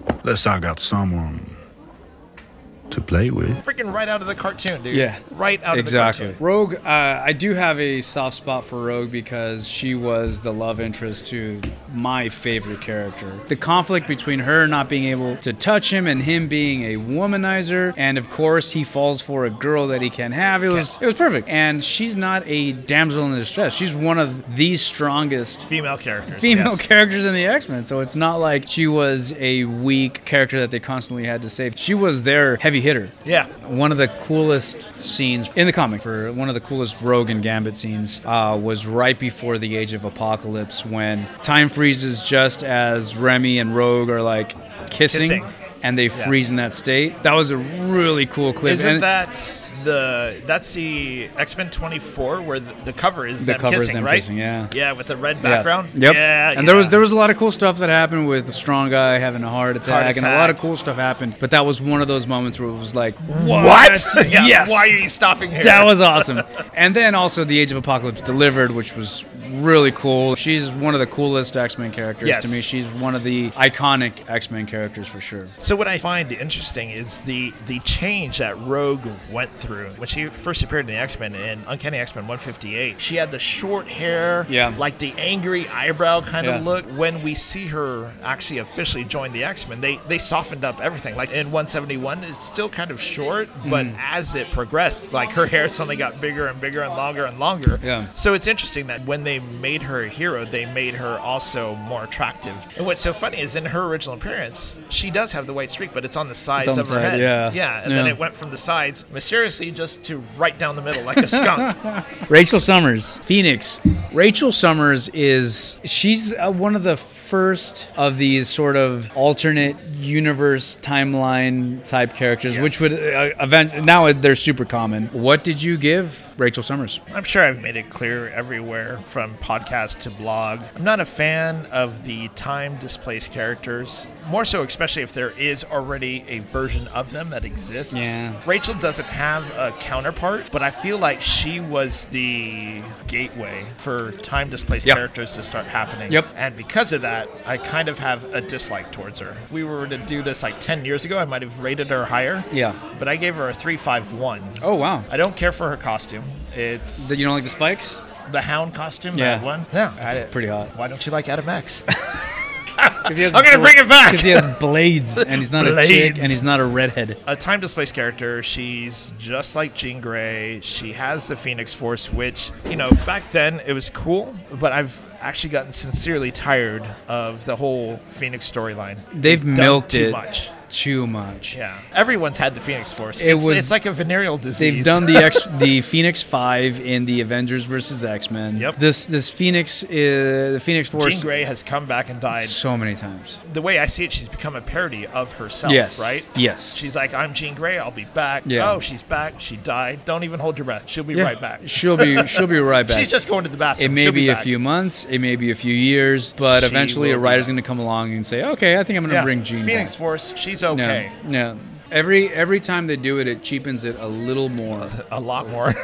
yeah, It's I mean, not at even this- a little anymore. At this point, there's nothing left in the tank. Watch the animated series; they do the Phoenix story there as well. And they do Anyways, it- they actually do it good. In They that. do it really good. That was actually they d- they involve the Shire. They Yeah. do the whole thing. Yeah. Close as they can to the comic. Oh, oh my God! Ugh. The uh, the animated series I, I can't praise enough. It was a condensed version of the entire history of, Of the, the X X-Men, Men. yes. You may, all right. So I gave a Phoenix a seven for the costume. I do like her costume. I do like what'd you call it? The Mad Dog costume. The Hound costume. The That's Hound what she was costume. called. Okay. Back then, she was actually a hound. She used to hunt down mutants. For her power set, I, I gave her power set a one. Yep. Not based on the actual power set, but it's a copy of an existing power Oh. set. Overall, I give her a 14. The majority of her points are because she's a redhead. Redheads Yeah. are hot. I That is have a, a soft spot for the Summers characters, and she was she was legit Except Summers. for Adam X. He wasn't a Summers. Catherine Summers. I thought that was retconned. No, that's not retcon. It's just not confirmed. except Just for that saying, guy. It's the son of Deken. We know that much. That is Okay. confirmed. And So he has blonde hair. If no I had one to, in the if I had Shire to has list blonde them hair. all, if I had to list them all, he would probably be at the bottom. The bottom. All right. Swear, I'm going to buy every appearance and give it to you. All five. All five of them. Next one, we move to the master of magnetism, none other than Magneto. But Thomas, Magneto came out in 1963 in X Men 1. Why are we Yes. seeing him in the 80s list? Because he did not join the X Men until 200. I'll start this one off. I gave his costume an 8, and I'm going off the classic red and purple with the helmet and the big bolts on his chest. Only an Um, eight? Yeah. Wow. Yeah, it, it is iconic. Um, his power set is a 9, a very cool power set. I'm curious, do you have a favorite Magneto moment where you're like, oh, dude? I'm wondering if it's the same as mine. It's actually the the finale of Age of Apocalypse. So after all this buildup, after all this, they finally face off, and Magneto rips Apocalypse in half. And that, that was such a good panel too. The the scene where he's Yeah. splitting him. It was really cool. So for me, I gave Magneto a nine, an eight, and a seven. Like I loved his costume, like his original costume. Dude, why like, are you giving me a hard time? That was like That's a the whole exact point same different. numbers. I gave For him the an costume? I gave him an eight, nine, and seven. You give him a nine, eight, and I seven. know, and but you're like, for- how could you? I have to say, my favorite Magneto moment had to be when he ripped the adamantium out of Oh, Wolverine. Oh, out of Wolverine. Yeah, that was cool. Like I didn't like the after effect of Wolverine being super feral and the bone things. So next up we have someone who is a visitor from Mojo World, none other than the four-fingered Longshot. Longshot.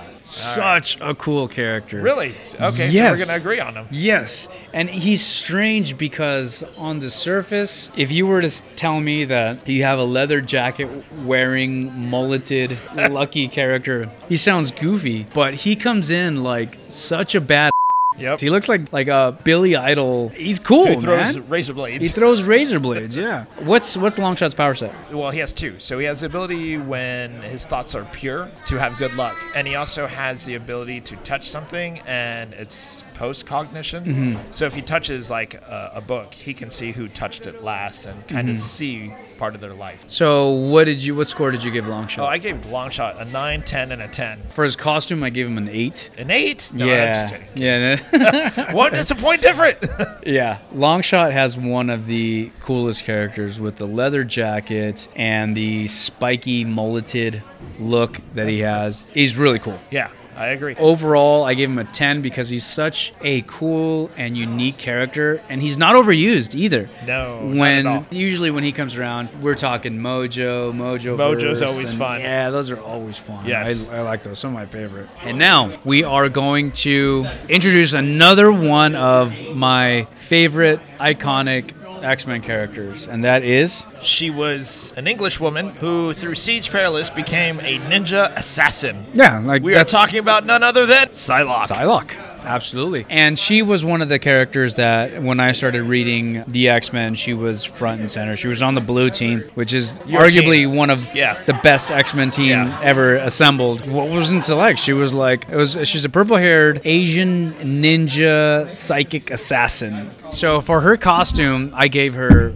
a ten. Same. She fights in a bathing suit. Sure, why not? For her power set, I gave her a 10 because it was a unique take on sort of a, you know, the Telepathy. Telepathy already exists, but she what she would do was she would fashion telepathic daggers from her fists Yep. and she would stab people in the head, which was really cool and it was a really cool visual as well to see Yes. her like have somebody by the neck or by the throat and just sort of Sticking the blade. right through their head. Yeah, Yep. right through their temple. I liked her. Overall, I gave her a 9. Wow, see, I gave her a perfect 10, 10, 10. 10, 10, 10? To me, I feel like uh, she is a bit underused as well. Oh, so, so what did you think of Psylocke from the uh, Apocalypse movie? So, with the Apocalypse movie, we sort of covered it with our previous podcast where we covered the Age of Apocalypse. They nailed the look. With her movie presence, though, they they didn't use her. Yeah. Like they didn't use her. Like she, she has like one line. Yeah. Next on the list is one of our favorite characters, if if not uh, your wife Amy's absolute favorite character, the mutant that dazzles us all, Dazzler. Dazzler is interesting because she was sort of based on I forget who it was, an actual artist, and then the artist backed out, so they just kept her as Dazzler. So a- as a side note, if you guys have a chance, go on YouTube and look up Allison Blair, The Side of Sound. It's a music video by our friends over at uh, Greasy Pig Studios. Yes. And it's a music video starring Allison Blair as Dazzler, and you have um, cameos by Longshot and some other X Men. It's really cool. It's really well done. Check it out. So for Dazzler, I gave her look uh, an eight. The blue suit with the brown jacket, it's really cool. What is Dazzler's power set? So Dazzler possesses the ability to absorb sound Mm-hmm. and convert it into light, basically, and she uses that light in a form of like a laser. All right, so that's Dazzler. Up next on the list, we have another sort of uh, uh, another '80s side character that would play very important roles in stories. Um, he was, yeah, he's sort of a love interest of Storm at one point. Took her powers. She was kind of upset by that. Um, and that's Forge, one of uh, the few Native American Yep. uh, X-Men. I'm normally a big fan of the Native American characters, like Mhm. not just X Men, just any Native American character. I never got into Forge. Me neither. I don't know why. Never got into him. I like his power, like that he can do anything with technology, right? Like Yeah. if he needs a gun that can wipe out mutant powers, give him like a half hour, he's Yeah. got it. His mutant power is to be able to. It's a power of invention. Yeah, is basically it's it. essentially it. I, I felt like he was sort of a um, banshee type character where he Whoa, had whoa, the whoa, whoa. potential. No, no, no. it's like hold on, I'm I not like saying Banshee. It, I'm not saying it as a bad thing. It's just like they had so much potential for like richness, but they never really did anything. Yeah. super cool with them. Power set of an eight. Ah, That, that- that was that was a unique power. You had to really think outside the box to to create that like power set. So there was a dude in Alpha Flight who had that same exact power, and I believe he predates Forge. Oh, really? I believe so. His name's Box. We Uh-huh. can double check it. Oh wait, we don't have internet. Yeah. Damn it. On our phones, maybe. Oh wait. Dude, they use Alpha Flight in the uh, X Men, the animated series too. Yes, they do, and Yeah, I they do a remember pretty that. good job, except for Dude, Puck. Puck they do. has a really high pitched voice. Yeah, he does. So Madison and Jeffries, we're loading it up right now. First Spirit and Alpha Flight number 16 in 1984, and uh, he had the technokinetic ability to reshape plastic, metal, or glass to any shape desired. Technopathic ability to mentally communicate with AI such as machines and robots, which allowed him to switch into whatever he needed. What What was his first appearance? His first appearance was in Alpha Flight 16, 1984. What month? Ooh, looks like Forge is 1984. His first appearance was in Uncanny X Men 184 in August of 1984. Ooh, looks like Madison was in November. so Forge beat him out. Next up on the list is a uh, Let's just skip him. little known character. We'll just skip him. He's, uh, He's yeah. not even worth mentioning. He is one of the coolest characters. Unbiased view. Unbiased. It's Gambit. He got 10 all across the board for me. What? Yeah, he's one of the coolest How? characters ever because he was awesome. He got a 29 with me. The only place he scored a 9 overall. So Gambit has been one of my favorite. I mean, uh, Wolverine's always, of course. I have too many favorites. I was gonna say Cyclops too, and Psylocke, and Jean Grey, and Storm. It's hard to create a character like that that comes off as likable and not Yeah. have him be like a leisure suits Larry type of character. Yes. Funny you used Lucius Yeah, yeah. so next up on the list, we have none other than Jubilation Lee. Jubilee was really cool because she was a. We're gonna disagree here. You don't like Jubilee? Carry on. I like Jubilee because she was an- an Asian character, first of all. So she was a, an ethnic character, but she was very Valley Girl, very much a mall rat. Like, I think some of her best stories were in the Wolverine comic when she was sort of Wolverine's sidekick. Where did you see Jubilee first? Was it in the comics first, or did you see her in the cartoon first? No, it was in the comics. It was in the. So you saw her first in the comics. Yes. So then, what'd you score for her for? For her costume, get this, I gave her a nine. So she looks just like Robin, and you gave her a nine. Yes. For originality. Yes. So I gave her a nine because she looks like Robin, but she's a girl. Okay, so Jubilee for her power set, she got a seven. uh, What? In the she shot fireworks. How do you hate Adam X so much? I don't know, man. She just seemed like a really likable character. I'm basing my scores off the comic, and I gave her a two, a one, and a one. Wow. Wear sunglasses yeah. on her. Oh my and popping and popping bubblegum. Right? The big How did pink you hate bubblegum. Adam X so much? Because- these are the things that conflict me. Because when you're because like I because hate Adam X, because but I Adam love Adam Jubilee. Adam X was trying too hard. He was trying way too hard. girl who looks like Robin. He braided he braided his hair like you're a you're an adult, dude. Blades and braids. What more do you need? And the thing is, I don't think Jubilee was necessarily like on the blue team, was she? No. No. Jub- no, sh- no, she wasn't. She was her popularity literally her popularity literally came from the anim- animated show. Yes. Like if I were to base this on the cartoon, she would have probably scored like eights across the board. No. because I thought she was super effective in the cartoon. I actually I actually liked the actress who played her. I thought she was way more useful in the cartoon. You want to hear some cool trivia? Let's hear it. So the animated series came out in 1992. Right. And in the episode of Days of Future, Past, they have the X Men. The X Men, of course, have, have have died, and they have a tombstone. And her death is in 2010. If you read the comics, in 2010, that is the year that Jubilee actually dies and becomes the Vampire Jubilee. Really? So they predicted her death. Up next on the list, another time displaced character. It is not a king. It's not a queen. It is a bishop. Rook. Oh, Bishop. Oh, come on. Now. I'm just kidding. He was he's another time displaced character, but he is one of the few characters that was actually done really well. I loved everything about Bishop. Like Yeah. I gave him a 10 10 9. I Yeah. loved his costume, loved his power, loved his look, loved his attitude, loved his whole story. Him and Gambit have this big knockout drag out fight. He had a really cool introduction where Yes. he came back looking for the assassin. He was looking for the mutant assassin. Yeah, the one who would basically bring the end of the X-Men. Yep, identifies Gambit and goes after him. Yep. So, what were your scores for Bishop? For Bishop, he got an eight for the costume. I, I am a fan of the costume. I like his like future X Men XSE XSE E costume. costume, with the red bandana. Yeah, with the red bandana, it's, it's awesome. Um, looks and he had the the M's tattoo Oh, dude, I love on his that. eye. This sort of harken back to um, how the, you know the Nazis would tattoo, Tattoo. the serial numbers Yep. on you know on the forearms of, of the Jewish people. He had a brand over his eye mark to him say as that a he was a mutant. His power set, he got a nine. Now, now you may correct me if I'm wrong, but that was kind of a new thing at that, That was time, new. right? So like you had Havoc, who had a similar thing, right? He absorbed solar power. Solar power. To read. Yeah. But Bishop is the first one I can remember who would take energy that's directed at him and then Mhm. redirect it through his fist and use it as an energy blast. Yeah. What did you think of? I don't know if you remember his his two um, teammates, uh, Randall and Malcolm. Dude, why they, they really killed those guys? Did they I ever was- bring him back? No. They never did, did they? No, I was so pissed. All right, who do we have next on the list? Next, uh, I don't know how to pronounce her name. Revanchi. That's how, would her. you, how would you pronounce it? I don't know. I should have let you pronounce it I first. would have been. I would have probably said revenge. Yeah. All right, man. Explain Revanchi to us, please. She is the other body of Bets of Betsy Braddock, basically. She had come back and was temporarily very sh- very short period of time in X Men, Mm-hmm. so she was basically another telepath, but not as Psylocke, but as the original.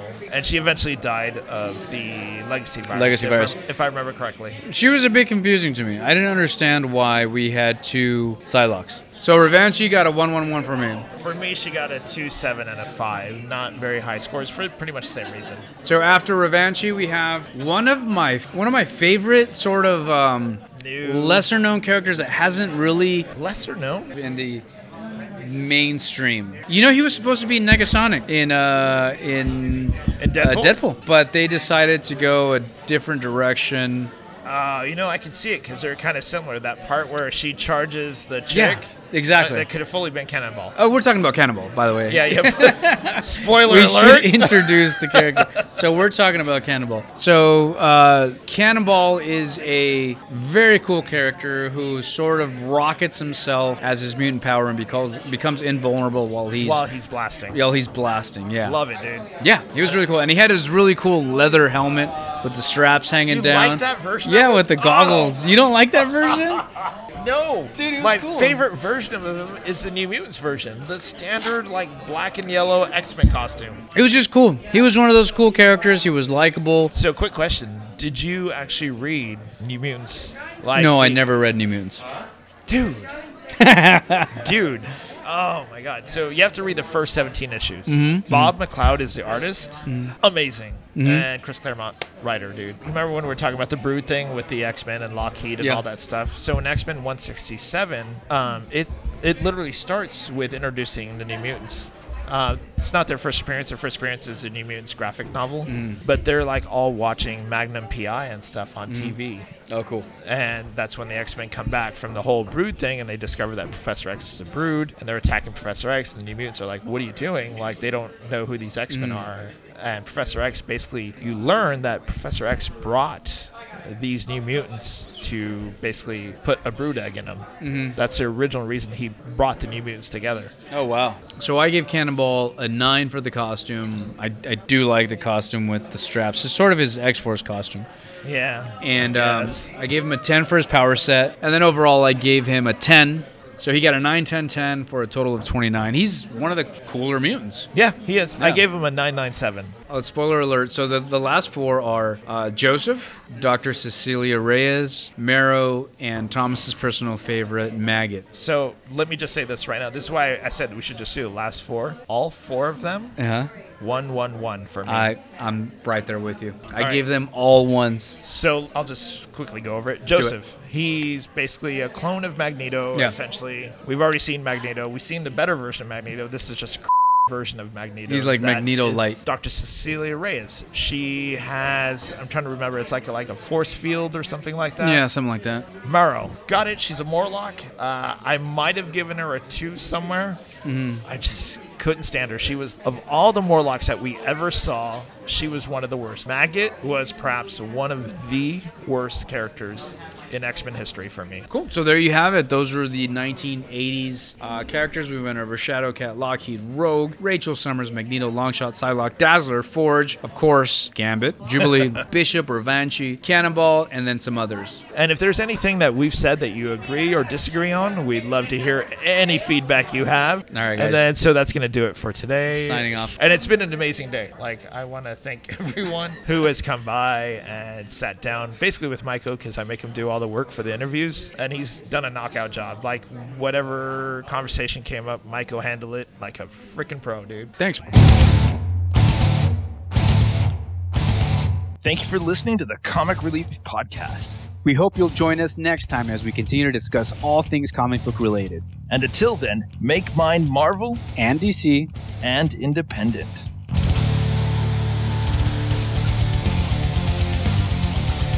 I'd like to give a special thanks to Adam Johnson, who did the heavy metal version of the classic X Men animated cartoon series theme song that you hear in the beginning and the end.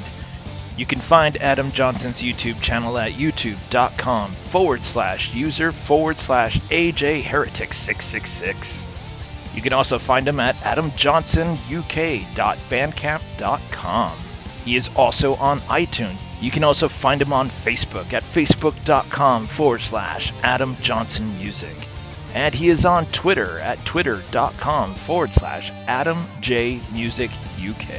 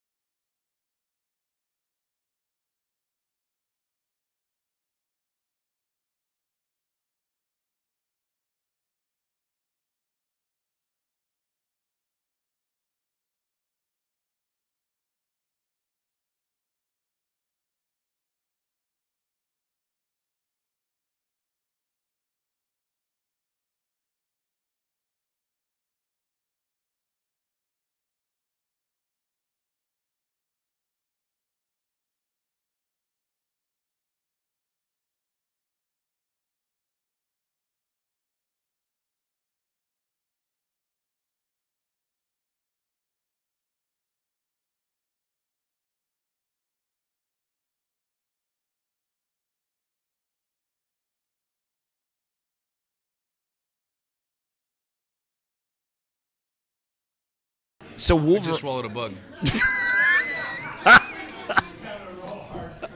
It's nutritious and delicious. Yes. Protein. One Uh, of the Atkins diet. Oh my god.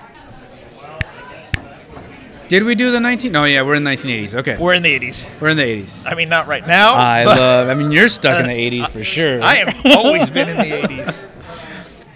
Very cool. Thank you guys. Appreciate Thank it. you. Thank you. We do have a couple requests. Okay, so for the, yeah, so those are the Oh yeah, can I leave a couple, a few here in a stack? Absolutely. Oh, yeah, and so that just that has the website and the Twitter feed on it. Julia, you dropped these off yesterday. Oh.